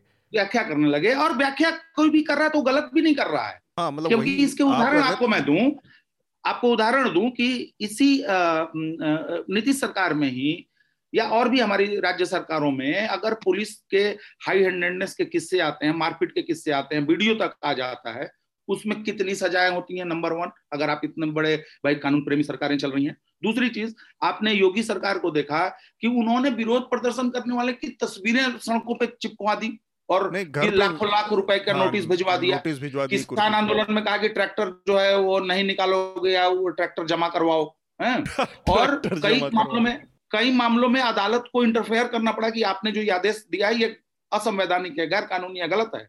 तो जो हमने बिहार विधानसभा में देखा वो सिर्फ़ अच्छा देखिए सिंपल ये नहीं कि संसदीय मर्यादा और वो नहीं नहीं मैं उस उस उस आइडियलिस्टिक यूफोरिक लैंग्वेज में जाना ही नहीं चाहता। मैं चाहता हूँ कि आप जो मतलब हाँ, जिसको देख रहे हैं यथार्थवादी तरीके से सीधा मसला है कि हमारी सरकारों का रवैया ये है कि आप विपक्ष को इतना उसकी डिग्निटी को इतना डिमिनिश कर दीजिए उसको आप इतना आपने देखा हाथरस में जिस तरीके से इनको पीटा गया था अपने जयंत चौधरी को। बिल्कुल। तो हम्म। ये एक पैटर्न के रूप में इसको पढ़ना पढ़ा जाना चाहिए। सिर्फ़ इतना नहीं कि एक कानून आ रहा था विरोधी जो है विरोध कर रहे थे और विरोध करने में हो सकता है कि उन्होंने जो है कुछ वहाँ उत्पात मचा दिया या विधानसभा अध्यक्ष के साथ कुछ कर दिया या मंत्रियों के साथ हाथापाई कर दी। ये लेकिन आप मुझे बताइए कि अगर पुलिस ने सिचुएशन कंट्रोल करने के लिए पुलिस बुलाई गई थी तो पुलिस पीटती हुई कैसे देख रही है वीडियो में? पुलिस अगर बुलाई गई थी तो सादी वर्दी में कौन से लोग हैं जो हाथ छोड़ रहे हैं? सारे वीडियो आप चेक कर लीजिए देख लीजिए। कहने का मेरा मतलब है कि ये प्री प्लान अटैक है। इसमें कोई और पैटर्न नहीं है। अचानक एक ने थोड़ी देर के नोटिस पे पूरा डीएमएसपी काफिला चला जा रहा है और पुलिस वाले जो है आप समझ रहे एक विधायक क्या होता है? बिहार यूपी में और उत्तर भारत में एक विधायक या पूरे देश में मतलब जिस तरह से पीटा जा रहा है विधायकों को। तो मुझे मैं कह रहा हूँ कि ये ये पूरा जो प्लॉट इस देश में चल रहा है और बहुत सारी और दुनिया में राइट विंग गवर्नमेंट्स कर रही हैं जो प्रति पटेल हैं गृह मंत्री ब्रिटेन की गृह सचिव। वो लगातार इस तरीके के कानूनों को पुश कर रही हैं जो कि डेमोक्रेटिक राइट्स को जो है कर्टेल करें। आपने देखा था डोनाल्ड ट्रंप एडमिनिस्ट्रेशन जो है किसने कितने तरीके के ऑर्डिनेंसेस पास कर रहा था? जी तो मतलब, शार्दुल से मैं पैटर्न को मैं वहाँ देख रहा हूँ। हम्म, शार्दुल ये जो पूरा बिहार विधानसभा का वाकया हुआ इस पर आपकी आखिरी टिप्पणी और फिर हम आगे बढ़ेंगे। जी देखिए मुझे हँसी आ रही थी जब आप लोग बात कर रहे थे क्योंकि डंडे का ज़ोर चलाना ये हमारे समाज की है। जो मैंने पहले पॉइंट कहा था ना इसमें केवल राजनेता ही नहीं है जनता भी रोशी है। वो समर्थन दे रही है उन्हें खुल के। हम्म। डंडे के ज़ोर पे हमारा समाज विश्वास रखता है। इसमें कोई शक नहीं होना चाहिए किसी को। दूसरी चीज़ ये कि बिहार विधानसभा में जो हुआ है ये केवल सरकार ही नहीं ये सारे राजनेताओं का स्तर दिखाता है। वो उनकी सीमित समझ दिखाता है कि उन्होंने देखिए विपक्ष आज विपक्ष है। आप इसको थोड़ा सा अगर मैक्रो लेवल पे देखेंगे तो जब उनके पास ताकत थी, उन्होंने वो रिफॉर्म नहीं किए जो इस सिचुएशन को आने से रोक सकते थे। ये सिस्टम सड़ चुका है। मेरी ढपली वो हर हफ़्ते की पुरानी है कि पुलिस रिफॉर्म की, वो बात आ गई। पुलिस रिफॉर्म क्यों नहीं हो रहे? क्योंकि उनके हाथ से ताकत चली जाएगी। आप ये देखिए असल में ये पुलिस रिफॉर्म का बात नहीं हम करें पुलिस को विधानसभा में बुलाया गया। हम इस बेसिक लिमिटेड उसमें स्पेस में बात करें और नीतीश कुमार जैसा एक आदमी जो इस देश के राजनेताओं में शुमार होता था उसने इस बात को बुलाया। उस पर हम बात करनी चाहिए। पुलिस रिफॉर्म तो बहुत बार हम लोगों ने बात मैं मैं बताता हूँ क्यों? क्योंकि जब पुलिस के अधिकारियों पे इंडिपेंडेंट गाइडलाइन होंगी जब वो उन उनकी नौकरी नेताओं से अफेक्ट नहीं होगी तो वो आने से मना करेंगे। बट एनी anyway, एक और चीज़ प्रशासन और सरकारें इसमें सभी शामिल हैं। वो हित के निर्णय जो हैं जिसका एग्ज़ाम्पल मैं रिफॉर्म की हर बार बात करता हूँ उसके लिए तो वो दशकों तक लटका रह सकता है, लेकिन अपने मतलब के निर्णय वो तुरंत लेता है। क्यों? क्योंकि भारत में अधिकतर कमेंडेटर जो टीवी पे दिखते हैं, वो ये भूल जाते हैं कि इंसान की फितरत में आइडियोलॉजी से ज़्यादा सर्वाइवल और अपना फ़ायदा देखना है। ये हमारा एवोल्यूशनरी ट्रेट है। है ना? और नेता वो कर रहे हैं जो उन्हें पब्लिकली लग रहा है कि हम कर सकते हैं। पावर एक इतना बड़ा लालच है कि आप इंसानी इतिहास देख लीजिए केवल अभी की बात नहीं है। अगर उन्हें मौका मिलेगा तो वो ग्रैब ज़रूर करेंगे। तो नीतीश कुमार जिन्हें लोग, आप तो एक सार्कास्टिक की तरह कह रहे थे, पर लोग सार्काज में कह रहे थे, लोग सही में समझते थे कि भाई, नहीं है तो बहुत बड़े डेमोक्रेटिक लीडर हैं। उन्हें भी मौका मिला तो उन्होंने वही किया। और कोई देखेगा उनका बर्ताव मीडिया उनकी सरकारों में मीडिया कर्मियों के खिलाफ बर्ताव जो रहा है, वो यही रहा है। इस बिल से मुझे सिर्फ़ एक ज़्यादा बड़ी दिक्कत है बाकी तो पहले भी आपको याद होगा यूपी ने भी ऐसा बिल लास्ट ईयर पास किया था हमने चर्चा में बात की थी। इसमें यह है कि किसी भी अपराध का संज्ञान अधिनियम के तहत कोई न्यायालय नहीं ले सकता। जब तक आरोपित व्यक्ति जब अगर सशस्त्र पुलिस अधिकारी है ना इस फोर्स का तो कोर्ट भी उसका संज्ञान नहीं ले सकता। तो फिर संज्ञान लेगा कौन? ब्यूरोक्रेट या नेता। ये गड़बड़ चीज़ है। इसमें मतलब दिखावे का भी ये नहीं है कि आप कहीं पे आपकी बदनीति स्ट्रक्चर से हाँ, अलग अपील कर सकें। बदनीति आपकी एकदम सामने है। और एक आखिरी बात इन सारी बातों को आप देखें तो एटलीस्ट मुझे ऐसा लगता है कम से कम कि समाज को अगर बदलना है ना हमारे कोई डेमोक्रेटिक तभी हालात और बुरे होंगे सुधरने से पहले। ये एक फलक्रम पे पहुंचेगा और तब बदलेगा। नीतीश कुमार आ, सारी बातें प्रकाश और आनंद ने बता दी इस केस से जुड़ी और शार्दुल ने भी अपनी राय रखी। बस मुझे नीतीश कुमार के ऊपर एक ही टिप्पणी की दो लोगों से बड़ी उम्मीदें बनाई गई थी उस लिहाज से आ, मैं कहना चाह रहा था बस कि नीतीश कुमार अपने पीक में जब राजनीति के, जब वो बिहार के विधानसभा बिहार के मुख्यमंत्री बने वो, उस दौर में वो, उन्होंने अपने आप को भयानक अपॉर्चुनिस्ट साबित किया। ये पिछले बार के उसमें सुना हो तो एक भयानक अपॉर्चुनिस्ट नेता होने के साथ नीतीश कुमार, अगर बिहार के बाकी नेता, उनके समकक्ष नेताओं को देखा जाए तो नीतीश कुमार एक डरपोक राजनेता भी साबित हुए हैं। लालू यादव के मुकाबले आप देखा जाए जिन्होंने जेल जाना कबूल किया या और बाकी शरद यादव जैसे नेता भी हैं जिन्होंने। अब जो नीतीश कुमार का चेहरा सामने आ रहा है वो एक उनके अंदर के नार्सिसिस्ट और एक ऑटोक्रेट जो होता है वो भी आ, सामने आ रहा है। और डेमोक्रेट्स कहीं दूर दूर तक फ़िलहाल नज़र नहीं आता। कोई ऐसा काम पिछले पाँच सात साल का उनका टाइम ऐसा नहीं है जो उन्होंने आम जनता के हाथ को मज़बूत करने के लिए किया। और ये जो भी कानून है ये जिन तीन चार कानूनों की बात की ये सिर्फ़ और सिर्फ़ किसी न किसी तरीके से, पिछले दरवाजे से, अपरोक्ष तरीके से स्टेट को ताकत देते हैं। जो मैं सत्ता कुर्सी पर बैठा हूँ, इस कुर्सी को जिन लोगों ने लग्घी लगा रखी है, जिन लोगों ने इस कुर्सी के नीचे अपने टेके दे रखे हैं उनको मज़बूत करने की चीज़ें हैं। बात है। आज की चर्चा में बस इतना ही समय था हमारे पास। हाँ आनंद बताइए। मेरे ख्याल से नीतीश की का राजनीतिक धरोहर इतना सीमित नहीं रहेगा। अभी विशाल विस्तार में इस पर चर्चा नहीं होगी। उनके की राजनीतिक व्यक्तित्व के बहुत आयाम है। कुछ पक्ष आपने रखा लेकिन मेरे ख्याल से उनकी शख्सियत बहुआयामी है और बिल्कुल बिहार मैं ये, बिहार मैं ये, में बिहार में अलग अलग वर्ग उनको अलग अलग तरह से बिल्कुल होगी और... उनकी उनकी जो शख्सियत है मैं मैं इसको बल्कि ऐसे भी कह सकता हूँ कि उनकी शख्सियत जो 2005 के बाद की दूसरी होगी 2005 से 2000 की अलग होगी और उन्नीस सौ पंचानबे से पहले की उनकी शख्सियत अलग होगी। उसमें मैं मैं बहुत समराइज नहीं कर रहा हूँ मैं बहुत कंटेम्प्रेरी पॉलिटिक्स में उनके काम को देख रहा हूँ। कुछ कुछ जैसे मापदंड रखिएगा तो आपकी टिप्पणियाँ उसमें आएँगी। कुछ अलग लोग दूसरा मापदंड रखते हैं। इसीलिए एक राजनीतिक वज़न जो है, वो कई कई कई तरह के तराजू में तोला जाता है। खैर, वो अलग कभी और इस पर चर्चा बिल्कुल हाँ।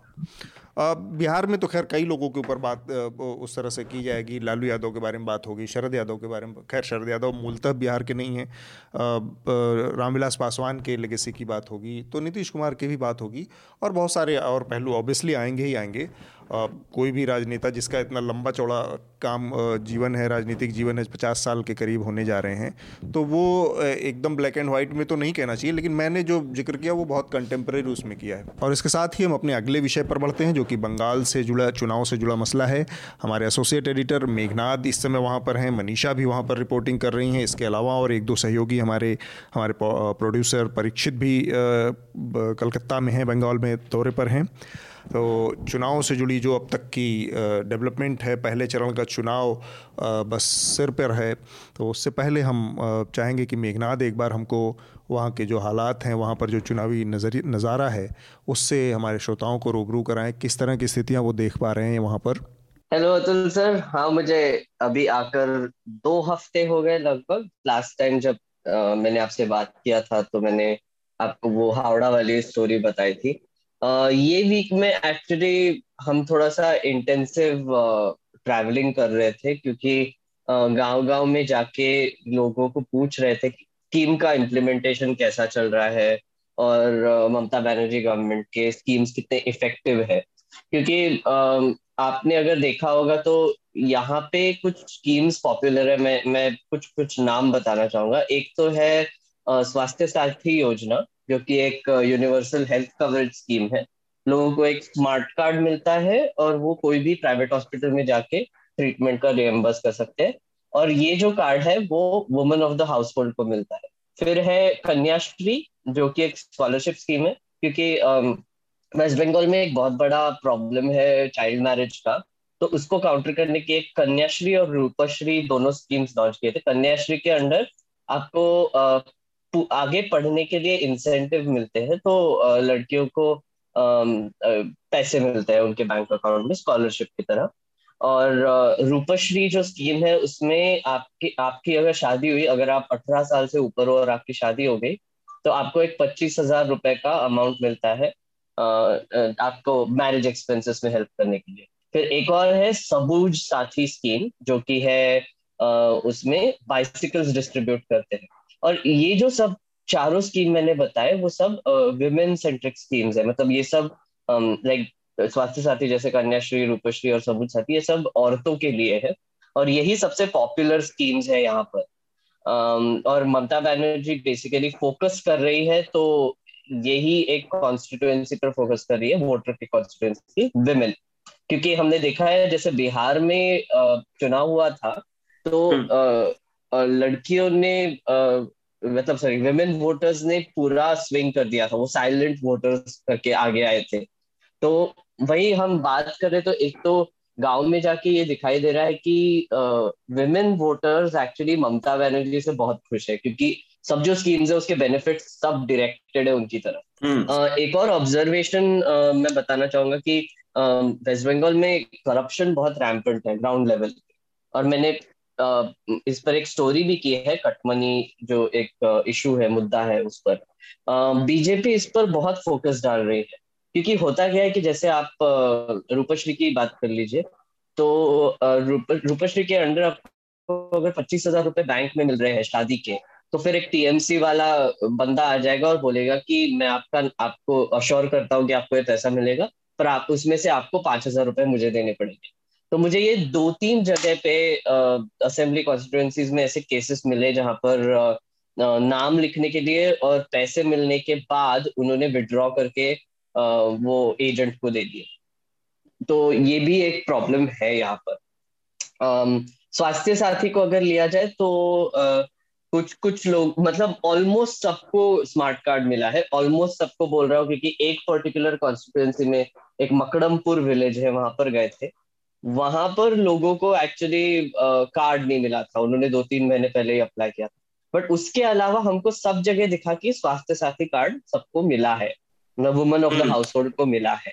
तो ये ये जनरल स्कीम्स के बारे में। और एक और इम्पोर्टेंट चीज़ हमने देखी और ये बहुत आई थिंक एक बहुत ही डिफाइनिंग मोमेंट हो सकता है इलेक्शन के लिए कि हमने सबसे जिनसे भी बात की उनको लॉकडाउन के समय पे तीन महीने के लिए पाँच सौ रुपए मिले थे। प्राइम मिनिस्टर जनधन योजना के अंडर वो जो स्पेशल पैकेज अनाउंस किया। और दो से तीन महीने के लिए फ्री एलपीजी का भी पैसा मिला था उनके अकाउंट में। तो ज़ीरो बैलेंस अकाउंट्स में पाँच सौ पाँच सौ रुपए ट्रांसफ़र हो गए थे। और आपको समझना पड़ेगा कि मैं जिन लोगों की बात कर रहा हूँ वो बहुत गरीब लोग हैं और उनको ये पाँच सौ रुपए महीने का मतलब एक बहुत बड़ा बूस्टर बन जाता है। uh, मतलब उनका ऑलमोस्ट मंथली इनकम भी उतना होता है।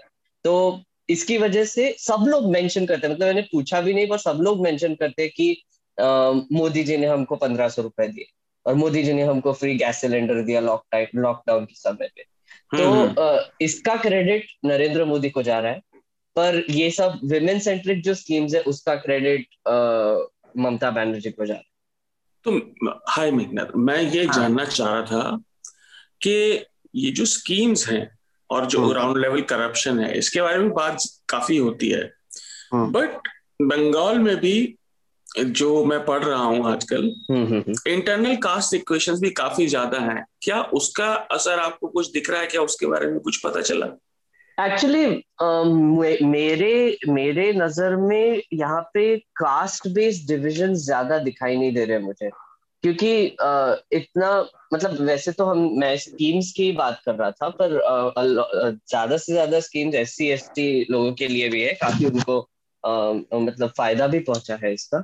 और uh, कुछ कुछ गाँव में जहाँ पे मैं ट्राइबल लोगों से बात कर रहा था उनको भी एसेंशियली ये स्कीम्स का काफ़ी फ़ायदा हुआ है। पर कास्ट डिवीज़न से ज़्यादा मैं बोलूँगा कि यहाँ पे फिर भी एक हिंदुत्व का अंडर करंट है। तो मनीषा एक स्टोरी करने वाली है आरएसएस हम्म। के इन्फ्लुएंस पर और उसने काफ़ी ट्रैवल किया है। तो मैं ये स्कीम्स की स्टोरी कर रहा था तो वो बीजेपी पे बीजेपी पे स्टोरी कर रही थी कि उनका इन्फ्लुएंस कितना है कितना हिंदुत्व में मानते हैं लोग एक्सेट्रा पर एक एक जस्ट जनरल ऐसे लगा कि हिंदुत्व से ज़्यादा यहाँ पर करप्शन इशू है। Uh, मतलब मैं बताता हूँ मैंने आपको ये, ये पूछा क्यों क्वेश्चन मैं आपको एक्सप्लेन करता हूँ हम्म, हम्म। उसका रीजन ये है कि टीएमसी भी अब ऐसा कह रही है और ऐसा काफ़ी कमेंटेटर कह रहे हैं कि जो भाजपा ने क्या किया है हम्म। कि दे हैव उन लोगों ने जो वहाँ पर पॉलिटिकल डिवीज़न थे ना और जो जो लेफ़्ट और नॉन लेफ़्ट का डिवाइड था। उसमें जाके उन्होंने आइडियोलॉजिकल बेसिस से उनके आइडेंटिटी बेसिस को उछालना शुरू कर दिया पहचान की राजनीति। तो उसमें आप ट्राइबल होना चाहते हो रजिस्टर्ड एसटी की तरह ये काफ़ी एरिया है जंगल हम्म, महल हम्म। में। और कई जगह कास्ट इक्वेशन जैसे राजभर नाम था शायद राजवंशी मुझे नाम नहीं याद आ रहा। मथुआ मथुआ की बात कर रहे होंगे। मथुआ कास्ट का एक काफ़ी हाँ, काफ़ी सारे हैं। तो मतलब उन्होंने लोग ये कह रहे हैं कि भाजपा ने वहाँ पे कास्ट आइडेंटिटी को उभार दिया है जिससे ये आइडियोलॉजिकल आइडेंटिटी लेफ़्ट वाली खत्म हो गई है लेफ़्ट और नॉन लेफ़्ट तो एक एक मैं एक्चुअली इंटरेस्टिंग आपने सवाल पूछा क्योंकि मैं भी इस पे थोड़ा सा विचार कर रहा था क्योंकि हम जब मतलब कमेंटेड कमेंट्री वाइज आइडेंटिटी है ठीक है इम्पोर्टेंट है ठीक है पर वो बहुत क्लीशे लाइन भी हो जाता है क्योंकि हर इलेक्शन हम्म। में देखेंगे तो पॉलिटिकल स्ट्रैटेजी जो बनती है वो कास्ट लाइंस पे ही बनती है कि एक ग्रुप कैसा वोट करेगा। तो मैं एक इंस्टेंस देना चाहूँगा मथुआ कास्ट का। तो यहाँ पर एक्चुअली बीजेपी बोल रही है कि मथुआ कास्ट के जो लोग हैं हिंदू लोग हैं वो आ, हमारे लिए वोट करेंगे। आ, और इसका एक बहुत बड़ा रीजन है क्योंकि ट्रेडिशनली ये देखा गया है मैंने कुछ लोगों से बात की कि मथुआ जो एक आ, कास्ट है वो एक ब्लॉक की तरह वोट करता है। मतलब हम्म।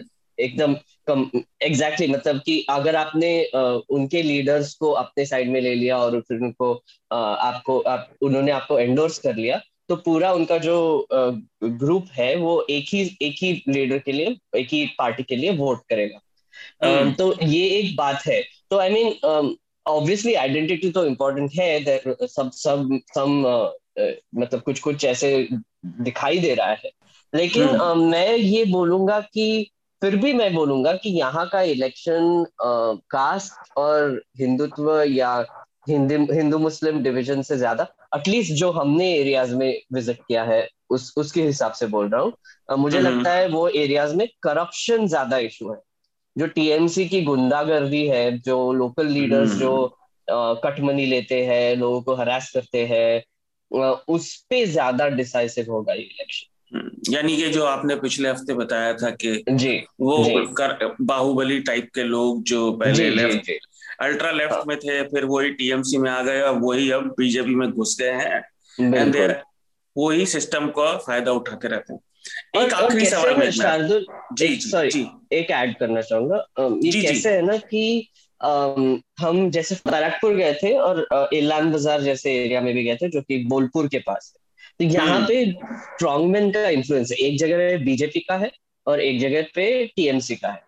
तो हम्म। यहाँ पे ये दिखाई दे रहा है कि एक तो लोग बात करना नहीं चाहते क्योंकि उनको डर लगता है कि अरे फिर वो गुंडे क्या कर लेंगे? हमारे साथ कुछ ऐसा वैसा बोल दिया। तो कैमरा पे नहीं आना चाहते और रिकॉर्ड पे हम्म। नाम भी नहीं देना चाहते।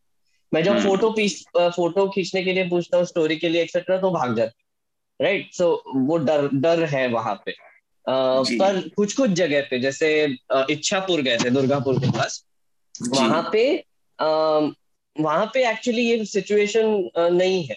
मतलब वहाँ पे कैंडिडेट्स काम भी कर रहे हैं वहाँ पे स्कीम्स भी मिल रहे हैं वहाँ पे इम्प्लीमेंटेशन भी हो रहा है। उस हम्म। जगह पे ममता बनर्जी बहुत पॉपुलर राइट सो लाइक एक एक ये डिविजन दिखाई दे रहा है कि जहाँ पे लोकल लीडरशिप जो कि टीएमसी की लीडरशिप है वो पागल हो गई है। जो आ, मतलब गुंडागर्दी कर रही है और फिर आ, हम्म। मतलब दादागिरी करती है वहाँ पे हम्म। ममता बनर्जी की पॉपुलैरिटी कम है और वहाँ पे बीजेपी को अपॉर्चुनिटी दिख रहा है वहाँ पे आई थिंक वो एरियाज़ में वो जाके वहाँ पे अपना आ, मतलब सोशल इंजीनियरिंग भी कर, कर ही रहे हैं पर उससे ज़्यादा वो करप्शन का इशू बढ़ा रहे और दिखा रहे हैं हम्म। कि कैसे टीएमसी करप्ट एक आखिरी सवाल मेघनाथ हम्म। लोग कह रहे हैं और हमने भी एक स्टोरी की कि बहुत से लोग जो टीएमसी से बीजेपी में गए हैं और बीजेपी हम्म। के इंटरनल लोग भी टिकट बंटवारे से ज़्यादा खुश नहीं है। जिस प्रकार से टिकट बांटे गए हैं। तो आपने बीजेपी के आपने और मनीषा ने बंगाल हम्म। के बीजेपी प्रमुख से बात भी की थी। हम्म, तो हम्म। इस बारे में आपको कुछ पता चला हमारे श्रोताओं के लिए कि असल में चल क्या रहा है? क्योंकि कुछ लोग कह रहे हैं बीजेपी बड़ी शक्तिशाली होगी। पर आई थिंक वो प्रवक्ता है उनके। तो यहाँ पे असल सिचुएशन क्या है? हाँ तो अभी मैं ना झारग्राम में हूँ। झारग्राम मतलब जंगल महल एरिया में आता है। हाँ. यहाँ पे नक्सलिज्म का बहुत इन्फ्लुएंस था। लेट मतलब beginning of sorry twenty eleven twenty twelve तक हाँ. बहुत इन्फ्लुएंस था। यहाँ पे 300 लीडर्स थे जो आर्म थे वो अपना ही गवर्नमेंट चला रहे थे एक्सेट्रा आपको तो पता होगा वो हिस्ट्री हाँ हाँ। um, तो uh, ये रेड कॉरिडोर का एक पार्ट तो hmm. इसके बाद क्या हुआ कि एक मेजर ऑपरेशन में वो हटाए गए लीडर्स और ये एरिया को कोट अनकोट फ्री किया गया तो ममता बनर्जी ने इसका क्रेडिट भी लिया था कि हमने जंगल hmm. महल को साफ़ कर दिया um, तो यहाँ पे ना एसेंशियली um, ये दिखाई देता है कि टीएमसी के सॉरी जो सीपीआईएम के जो सपोर्टर्स थे राइट right? सपोर्टर्स बोल रहा हूँ मैं लीडर्स नहीं बोल रहा हूँ जो नक्सलाइट नहीं थे सीपीएम के सपोर्टर्स स्पेसिफिकली थे या फिर नक्सलिज्म के सपोर्टर्स जो थे वो जब स्विच हुए टीएमसी की तरफ़ और अब बीजेपी की तरफ़ ये हमको काफ़ी दिखाई दे रहा है। जैसे एक है कि लोगों को जो टीएमसी ने सीपीआईएम के लीडर्स के अगेंस्ट जो अत्याचार किया था ये एरिया में तो सीपीएम के सपोर्टर्स को बहुत गुस्सा है राइट right? तो वो तो टीएमसी ज्वाइन नहीं करेंगे वो तो बीजेपी आ गया तो वो ज्वाइन कर रहे हैं। तो एसेंशियली वो लेफ़्ट से एकदम राइट चले गए। अगर आप थोड़ा सा दिल्ली हाँ. सेंट्रिक अगर माइंडसेट लगाओगे तो फिर लेफ़्ट से राइट चले गए बट एक्चुअली हो क्या रहा है कि ये ग्रुपिज्म का एग्ज़ाम्पल है ट्राइबलिज्म का एग्ज़ाम्पल है। आइडियोलॉजी यहाँ पे कुछ मैटर नहीं करता है। हाँ. क्योंकि एसेंशियली ये एक पॉलिटिकल वॉर गेम है राइट गैंग्स हम्म। दौड़ रहे हैं और लोग मारामारी कर रहे हैं एक दूसरे के साथ। और जिसका ज़्यादा इन्फ्लुएंस है उसको ज़्यादा पावर मिलता है और उसको ज़्यादा फ़ायदा होता है। और करप्शन um, के बारे में तो मैंने बात कर ही लिया। तो um, जैसे मैंने लास्ट वीक आपको एग्जांपल दिया था भरतपुर का राइट अर्जुन सिंह का। um, अर्जुन सिंह एक ऐसे नेता है जो टीएमसी में बहुत क्लोज um, थे ममता बनर्जी से। Uh, जो शुभेंदु अधिकारी जो उनके अगेंस्ट खिलाफ है वो भी बहुत क्लोज थे ममता बनर्जी से। ये हम्म। दोनों शिफ्ट हो गए और बीजेपी में चले गए राइट तो एक स्ट्रॉन्गमैन हम्म। है और शुभेंदु अधिकारी जो है वो बहुत ही लोकल पॉपुलर लीडर है। मतलब मैं तो कहता हूँ कि ममता बनर्जी के बाद वही सबसे ज़्यादा पॉपुलर थे। अच्छा। हाँ तो ये दोनों जब शिफ्ट हो गए ना तो आइडियोलॉजिकल रीजन के लिए नहीं हुए कि ऐसे नहीं हुआ कि सडनली उनको लग रहा है कि ओ कम्युनिज्म गंदा है या फिर लिबरल माइंडसेट अच्छा नहीं है और फिर हिंदुत्व की तरफ़ चले जाते हैं। ये आई थिंक सरफेस लेवल पे टीवी स्टूडियो डिबेट्स में हमको ये इंप्रेशन दिया जाता है कि नहीं नहीं उनका फेरबदल हो गया। दि, दि, दिलीप घोष ने भी जो बोला मैंने जब उनको पूछा कि मिथुन हम्म। चक्रवर्ती जो नक्सलाइट थे वो सीपीआईएम में गए फिर टीएमसी में गए फिर बीजेपी में आए तो वो क्या क्या मतलब आइडियोलॉजी है ही क्या उनकी? तो उन्होंने बहुत ही इंटरेस्टिंगली कहा कि हाँ अब आ गए तो हम पढ़ा देंगे हमारी आइडियोलॉजी तो आप सोचिए मतलब इसका जवाब का मतलब ये था कि आइडियोलॉजी यहाँ पे मैटर करती ही नहीं है राइट यहाँ पे बेसिकली हम्म। आपको जिस पार्टी में फ़ायदा होगा वहाँ पे आप स्विच होंगे। जो पार्टी आपको टिकट देगी और आपके इन्फ्लुएंस का यूज़ करके जीत जाएगी वहाँ पे आप चले जाओगे। और काफ़ी केसेस ऐसे है कि ममता बनर्जी ने टिकट नहीं दिया तो फिर वो गुस्सा होके चले गए उस टाइम राइट हम्म। जो पांचला कॉन्स्टिट्यूएंसी पे स्टोरी की थी वो एक केस है जहाँ पे मोहित घाटी जो है जो अगेन एक गुंडा टाइप आदमी है वहाँ पे हम्म। मतलब उनका भी इलीगल बिजनेसेस चलाते हैं बहुत सारे ऐसे लोग बोल रहे थे वहाँ पे तो वो भी जब शिफ्ट हुए तो वो शिफ्ट हुए क्योंकि उनको टिकट नहीं मिला राइट हम्म। तो दल बदलू जो है ना वो आइडियोलॉजिकल बेसिस पे कुछ कर नहीं रहे हैं मतलब स्विच नहीं हो रहे या फिर हिंदुत्व के लिए अट्रैक्शन हो गया इसलिए कुछ नहीं कर रहे। बट अब पार्टी में आ गए हैं तो उनको वो टॉकिंग पॉइंट्स यूज़ करने लगे राइट जो नैरेटिव हम्म। ओवरऑल जो बीजेपी का है जो हिंदू मुस्लिम कॉम्युनल टेंशन या फिर डिविजन um, मतलब पोलराइजेशन पे है वो भी काफ़ी मतलब वो टॉकिंग पॉइंट्स ही है एक ही बोल सकते नहीं तो um, जैसे ये आपने बात बताई तो ये टीएमसी से रिलेटेड भी बता दीजिए। मैंने मतलब ये पूछा था ना ये जो लोग जो टिकट की इच्छा लेकर या तो पार्टी में आए थे या। पार्टी में पहले से थे जो टिकट चाह रहे थे। हम्म, हम्म। अब काफ़ी न्यूज़ आ रही है कि वो लोग काफ़ी डिसअपॉइंटेड हैं बीजेपी से भी और टीएमसी की जैसे आपने बात बिल्कुल बिल्कुल, बिल्कुल तो ये लोग कितना इन्फ्लुएंस कर पा रहे हैं नैरेटिव को? क्या पता कुछ पता चल रहा तो है? वही ना बहुत इंटरेस्टिंग एक्चुअली ये ग्राउंड पे दिखाई दे रहा है कि देखो आपको अगर टीएमसी और इवन अभी के बीजेपी का अगर आप नेचर देखोगे बट स्पेशली टीएमसी का नेचर तो वो हम्म। एक लगने में टॉप डाउन पार्टी लगती है पर है नहीं राइट सो एसेंशियली सीपीआईएम बहुत ऑर्गेनाइज थी सीपीआईएम इवन कटमनी जब लेते थे तो वो सब्सक्रिप्शन फ़ी बोल कर लेते थे। आप मतलब एक्सटॉर्शन करते थे तो उसके लिए रिसीट मिलता था।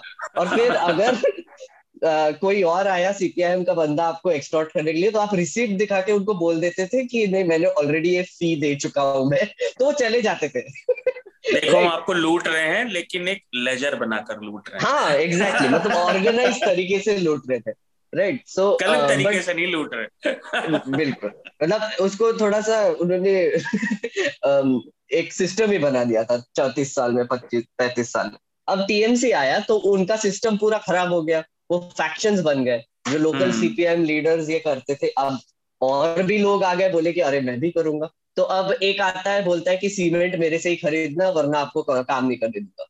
एक आता है हम्म। बोलता है कि रूपश्री का फ़ायदा चाहिए तो पच्चीस हज़ार रुपए से पाँच हज़ार रुपए मुझे दे दो एक आता है बोलता है कि इलेक्ट्रिकल फिटिंग्स मेरे ही आदमी से लेना है तो ये सब टीएमसी के लोग हैं पर ये फैक्शन है तो गुस्सा हम्म। इस बात का है कि अभी पहले सीपीआईएम का करप्शन तो था ही पर अभी टीएमसी का जो करप्शन है वो अलग तरीके का है अनऑर्गेनाइज है और अपने हम्म। ही दबदबे पे लोकल लीडर्स दादागिरी कर रहे हैं और नैरेटिव ये है कि ममता बनर्जी का कंट्रोल नहीं है अपने पार्टी पर इस एरियाज़ में राइट हम्म। तो आप सोचिए कि इसका फ़ायदा उठा के बीजेपी एसेंशियली वही लोकल लीडर्स को अपने इसमें शामिल करने की कोशिश कर रहे हैं राइट और hmm. उसी तरह से हुआ क्या कि जो कुछ कुछ लोगों ने बीजेपी ज्वाइन किया उनको टिकट नहीं मिला तो वो वापस टीएमसी भी चले गए राइट तो एक केस हमने देखा। तो ये एक बहुत ही अजीब तरह का पॉलिटिकल इक्वेशन हो रहा है यहाँ पे। कि एक तो ऑब्वियसली लोकल गुंडे जो है जिनको दस साल से वैसे एक थोड़ा सा पावर ट्रिप ही हो गया था ये। हम्म। उनको थोड़ा सा एग्जिस्टेंशियल क्राइसिस भी लग रहा है पर ऊपर से लग रहा है कि हाँ शायद बीजेपी भी हमारे लिए वही करेगी जो टीएमसी कर रही थी। और अगर वो जीत गए तो फिर अच्छा है तो फिर हम एरिया कंट्रोल करेंगे फिर से। हम्म। ठीक है मेघना। ठीक है do you want do you want to make an appeal हाँ मैं अपील कर देता हूँ। Uh, मैं मैंने अब मैं जैसे ग्राउंड पे ये मेरा पहला एक्सपीरियंस है वैसे ग्राउंड रिपोर्टिंग करने का इलेक्शन रिपोर्टिंग करने का। तो अच्छा। मुझे ये दिखाई दे रहा है कि कितना कितनी मेहनत होती है और कितना पैसा लगता है। मतलब hmm. वैसे तो आ, मैं आ, मुझे हमारे एक सब्सक्राइबर है बारनी उन्होंने बहुत ही हमारी मदद की है उन्होंने हमको एक कार प्रोवाइड की है। उनकी गाड़ी चला रहा हूँ बेसिकली मैं हर जगह पे। तो एक अच्छा। थोड़ा सा फ्रीडम भी है। मतलब मैं ड्राइव कर रहा हूँ परीक्षित मनीषा और स्निग्धेंदु हमारे एक फ्रीलांसर है जो लोकल है यहाँ के जर्नलिस्ट उन उनके साथ में हम ट्रैवल कर रहे हैं। तो दिखाई देता है कि हम जो सुबह साढ़े छह बजे निकलते हैं वो रात को दस बजे पहुँचते हैं हम जहाँ पे जाना है वहाँ पे। और लोगों से बात करते करते फिर ये करते करते बहुत मेहनत लगती है। तो मैं ना तहे दिल से जिन्होंने एनएलसी ना के लिए कंट्रीब्यूशन दिया है, जिन्होंने सब्सक्राइब किया है न्यूज़ लॉन्ड्री को, उनका मैं तहे दिल से शुक्रिया करना चाहूँगा।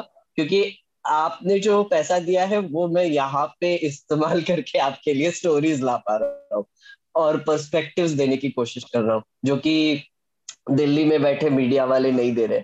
मैं अभी ना शार्दुल, सही बोलू तो अभी मैं ट्विटर पे या फिर इस पर टीवी पे जो जब भी कुछ थोड़ी सी खबरें देखता हूँ तो ये रियलाइज़ हम्म। होता है कि माय गॉड कितने डिस्कनेक्टेड है ये लोग मतलब मतलब इतना ऐसे लगता है ना कि मैं दिल्ली में कर ही क्या रहा था ओपिनियन बनाकर अभी यहाँ पर आकर इतने सारे पर्सपेक्टिव्स एक हाथ दो घंटे में ही मिल जाते हैं ना तो हाँ. ऐसा लगता है कि ऑन ग्राउंड रिपोर्टिंग का मुझे अभी सही तरीके से कौन कितना इम्पोर्टेंट है कि ग्राउंड पे रह के लोगों से बात करके पर्सपेक्टिव्स बनाना या फिर ओपिनियन बनाना, ये कितना इम्पोर्टेंट है ये मुझे रियलाइज़ हो रहा है।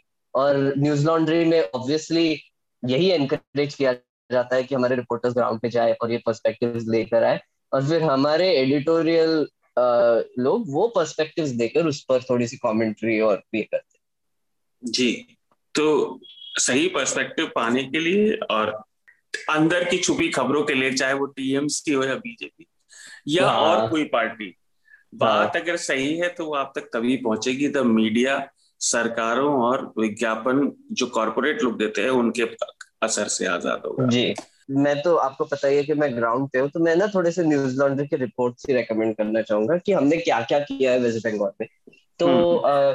मनीषा का आपने पिछला न्यूज़ का एपिसोड तो देखा ही होगा। उसमें उस, उसने एक लेडी को इंटरव्यू किया जिसका एड आ गया था और हम्म। उनकी की आवास योजना के अंडर उनको घर मिला है। पर वो एक्चुअली मिला नहीं था।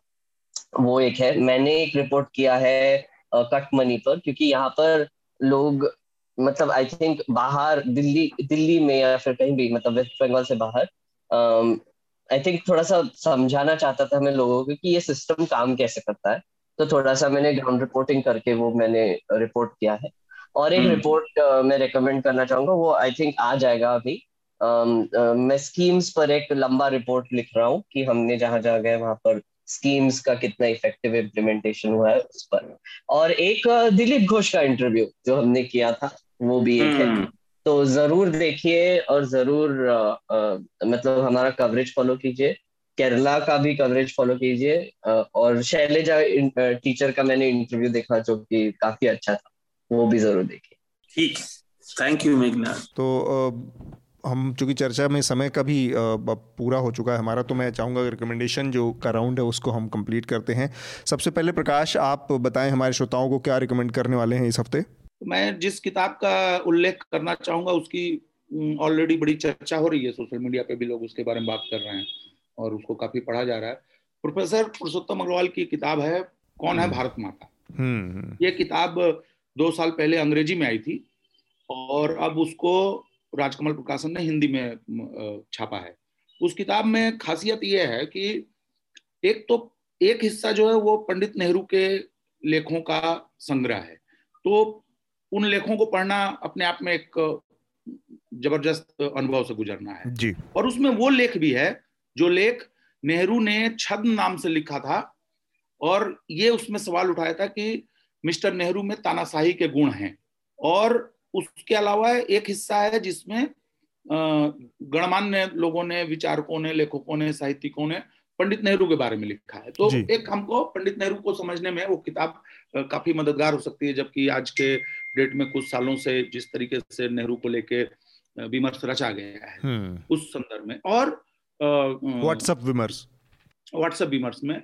और अभी लेकिन नहीं अब तो आजकल तो मेन स्ट्रीम हो गया। आप तो देख रहे हैं मीडिया में भी उस तरीके की हाँ। बातें होने लगी हैं। टेलीविज़न पैनलों चैनलों पे बात होने लगी है। तो अब वो हाशिए का मसला नहीं रहा। Fake news is now mainstream और आप उस इस हिंदी संस्करण के लिए प्रोफेसर अग्रवाल ने अंग्रेज़ी की किताब की भूमिका को तो उसमें रखा ही है। उन्होंने एक अलग से रखा है। तो पंडित नेहरू को और आज के हमारे समय को या लोकतंत्र के बारे में जो इतनी हम लोग चिंताएँ अभी कर रहे थे इन चीज़ों को एक कॉन्टेक्स्ट में समझने में मदद मिलेगी मुझे लगता है कि हर किसी के पास वो किताब होनी चाहिए। बिल्कुल। आनंद आप क्या रिकमेंड करेंगे? नहीं आज अंतर्राष्ट्रीय संबंधों पर राजनीतिक राजनीतिक विषयों पर बातचीत हुई तो हम्म। अभी एक क्वाइड समिट जो हुई थी भारत अमेरिका जापान और ऑस्ट्रेलिया का जी तो Indo Pacific region Indian ocean Pacific तो इसके की जो महत्ता जो है अंतर्राष्ट्रीय राजनीति में फिर से रेखांकित हुई है तो इसको आ, हम लोग अंतर्राष्ट्रीय मसलों पर उतना मेन स्ट्रीम मीडिया भी ध्यान नहीं देती और नए मीडिया संस्था भी नहीं देते तो मतलब संस्था नहीं प्लेटफॉर्म्स कहिए तो क्यों क्यों क्योंकि हम ज़्यादातर event driven diplomacy international affairs cover करते हैं या कोई सनसनी खेज रिपोर्ट या घटना या कुछ। लेकिन उसको इंडो पैसिफिक रीजन क्यों आगे के कई दशकों में अंतर्राष्ट्रीय राजनीति का एक महत्वपूर्ण अंग बनने वाला है। इस पर 2010 में एक मॉनसून एशिया रॉबर्ट कैप्लन की किताब आई थी। उसका मैंने एक अंतरराष्ट्रीय अंतर्राष्ट्रीय संबंधों के जर्नल में मैंने रिव्यू भी लिखा था उस समय जी। तो मॉनसून एशिया रॉबर्ट कैप्लन की किताब है उसको पढ़ा जाए क्योंकि और उसके बाद उन्होंने एक और किताब लिखी है हाल में। उसी का वो एक तरह से सीक्वल है। रिवेंज ऑफ़ ज्योग्राफी और इसमें इंडो पैसिफिक रीजन के अंतर्राष्ट्रीय मेरीटाइम एक्टिविटीज़ इंटरनेशनल पॉलिटिक्स इसमें जो है उस महत्व को और उसके में जो कई लेयर्स हैं जो कि अंतर्राष्ट्रीय संबंधों के अगर आप विद्यार्थी हैं या उसको समझना चाहते हैं तो आप पढ़िए। दोनों अच्छी किताबें हैं और ज़्यादातर ज़्यादातर उसमें आइडियोलॉजिकल चीज़ें नहीं हैं। इंफॉर्मेटिव किताब है सूचना हम्म। है जो कि ज़्यादा महत्वपूर्ण ठीक बात। शार्दुल आपका रिकमेंडेशन पहले तो मैं ये कहना चाहूँगा रिवेंज ऑफ़ जोग्राफी बेहतरीन किताब है ज़रूर पढ़नी चाहिए। आनंद ने बहुत बढ़िया रिकमेंडेशन दिया। हम्म। तो क्वाड वाली बात की, उसी से जुड़ी हुई एक और बात अभी अलास्का में इसी हफ़्ते अमेरिका और चाइना की समिट हुई। आपको बहुत सारे समाचार चैनलों पर यूट्यूब पर उनका वीडियो बातचीत का मिल जाएगा। वो देखिए कैसे बात कर रहे हैं। हम्म। आपको लगेगा नहीं कि विदेश मंत्री बात कर रहे हैं विदेश मंत्री वो कह रहे कि मैं तुझे देख लूँगा तू मिल चौराहे पे मिल मैं तेरी ऐसी तैसी कर दूँगा मेरे पास भी चक्कू है। बहुत देखने वाला है वो। आपको पता चलेगा कि क्वाड इतना इंपॉर्टेंट क्यों है और अब दुनिया का केंद्र अब यही होने वाला है झगड़े का। जी। दूसरी रिकमेंडेशन है यूट्यूब पे मुझे एक चैनल मिला। है काफ़ी पुराना पर मुझे अभी मिला विलेज कुकिंग चैनल बहुत पुराना है। मैंने अभी देखा। तो जो अम्मा जी बनाती हैं? नहीं नहीं वो कुछ लोग मिलके बनाते हैं खाना। वो एक फैमिली है। ओके। तीसरा रिकमेंडेशन है अयान की एक रिपोर्ट है असम से हमारी सी ए विक्टिम से जुड़ी हुई। और बीजेपी क्यों वहाँ पे तब भी जीत रही है वो ज़रूर पढ़नी चाहिए। जी, जी। वो। ठीक बात। मेरे द, एक रिकमेंडेशन तो अभी अचानक से वाले बढ़ा दिया पहले ये उसमें योजना में नहीं था। आ, प्रकाश ने ज़िक्र किया वो कौन है भारत माता? वो जो किताब ज़िक्र किया है उन्होंने तो उस किताब का जो हिंदी संस्करण की जब लॉन्चिंग थी तो एक बड़ी दिलचस्प बातचीत यहीं दिल्ली में हुई थी पुरुषोत्तम अग्रवाल जो कि प्रोफेसर हैं जेएनयू में और जावेद अख्तर साहब के बीच में। तो ये दोनों लोगों के बीच में एक बड़ी डीप और बहुत दिलचस्प बातचीत है। जवाहरलाल नेहरू के इर्द गिर्द, बदलते हुए आज के माहौल के इर्द गिर्द। तो उस बातचीत को मैं रिकमेंड करूँगा यूट्यूब पर पड़ा है न्यूज़ लॉन्ड्री के चैनल पे ही है यूट्यूब चैनल पर। तो वो आप चाहे तो सुन सकते हैं। इसके अलावा दो छोटी छोटी दो डॉक्यूमेंट्री हैं बहुत दिलचस्प। वो मैंने देखी, एक तो प्रकाश ने रिकमेंड की थी कुछ दिन पहले तो उस नाते मैंने देखी। वो है इनसाइड जॉब ये जो 2008 का 2008 का जो रिसेस डिप्रेशन था, मंदी थी दुनिया में, जिसमें लेमन ब्रदर से लेकर सिटी बैंक तमाम बैंक ढह गए थे अमेरिका के और पूरी दुनिया मंदी की चपेट में आ गई थी। तो वो एक रिकमेंडेशन मैं करूँगा, अच्छी डॉक्यूमेंट्री इसके अलावा एक और नेटफ्लिक्स पे बहुत अच्छी डॉक्यूमेंट्री है डाइंग टू टेल करके। ये एक जर्नलिस्ट की कहानी है और बहुत दिलचस्प तरीके से उनके फ़ील्ड में काम काज के दौरान ही रिकॉर्ड की गई। उसमें सीरिया में अफ़गानिस्तान में उनकी रिपोर्टिंग के दौरान ही रिकॉर्ड की गई है। और गोलियाँ भी चलते हुए आप रियल टाइम देख सकते हैं बातचीत बाद में। और वो पूरी इतने बड़े बड़े रिस्क लेकर वो कहानियाँ लोगों के सामने ला रहे थे।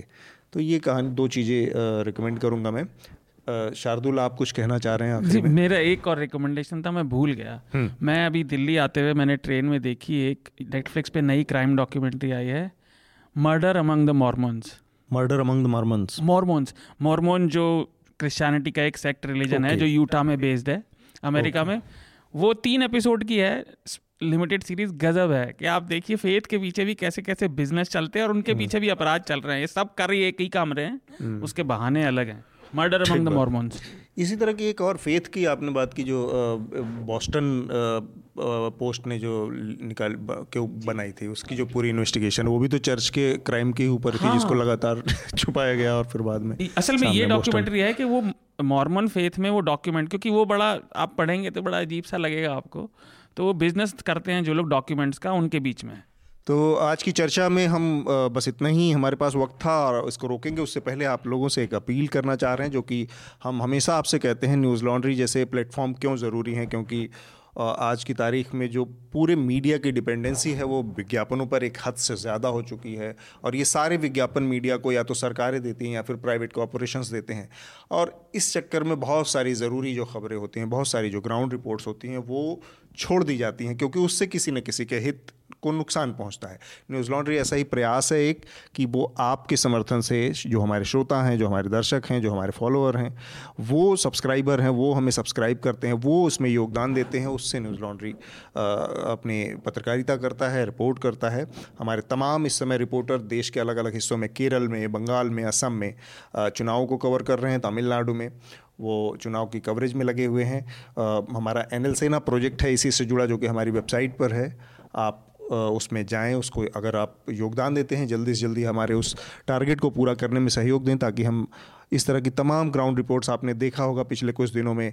बंगाल से बड़ी स्टोरीज़ सामने आई हैं। केरल से बड़ी सारी स्टोरीज सामने आई हैं तो हम और भी ग्राउंड रिपोर्ट्स आपके सामने ले आएँगे। वो स्टोरीज़ जिनका हित आपसे है जनहित से है जिनका लेना देना। इसके साथ ही हम अपनी आज की चर्चा को यहाँ पर विराम देंगे। प्रकाश आनंद शार्दुल आप तीनों लोगों का बहुत बहुत शुक्रिया। धन्यवाद और सभी को होली की शुभकामनाएँ। और हाँ बड़ी दिलचस्प याद दिलाई एक चीज़ होली है इसके बाद ये जब आप लोग सुनेंगे पॉडकास्ट इसके ठीक बाद होली है तो होली से पहले की का ये आखिरी पॉडकास्ट है। आप सब लोगों को होली की बहुत बहुत शुभकामनाएँ भी। कोरोना है बच बचा कर खेलें लेकिन होली खेलें ज़रूर। होली खेलें लेकिन रंग से नहीं अपने मन मिटाव मिला मिटाकर। न्यूज़ लॉन्ड्री के सभी पॉडकास्ट ट्विटर आई और दूसरे पॉडकास्ट प्लेटफॉर्म पे उपलब्ध हैं। खबरों को विज्ञापन के दबाव से आज़ाद रखें। न्यूज़ लॉन्ड्री को सब्सक्राइब करें।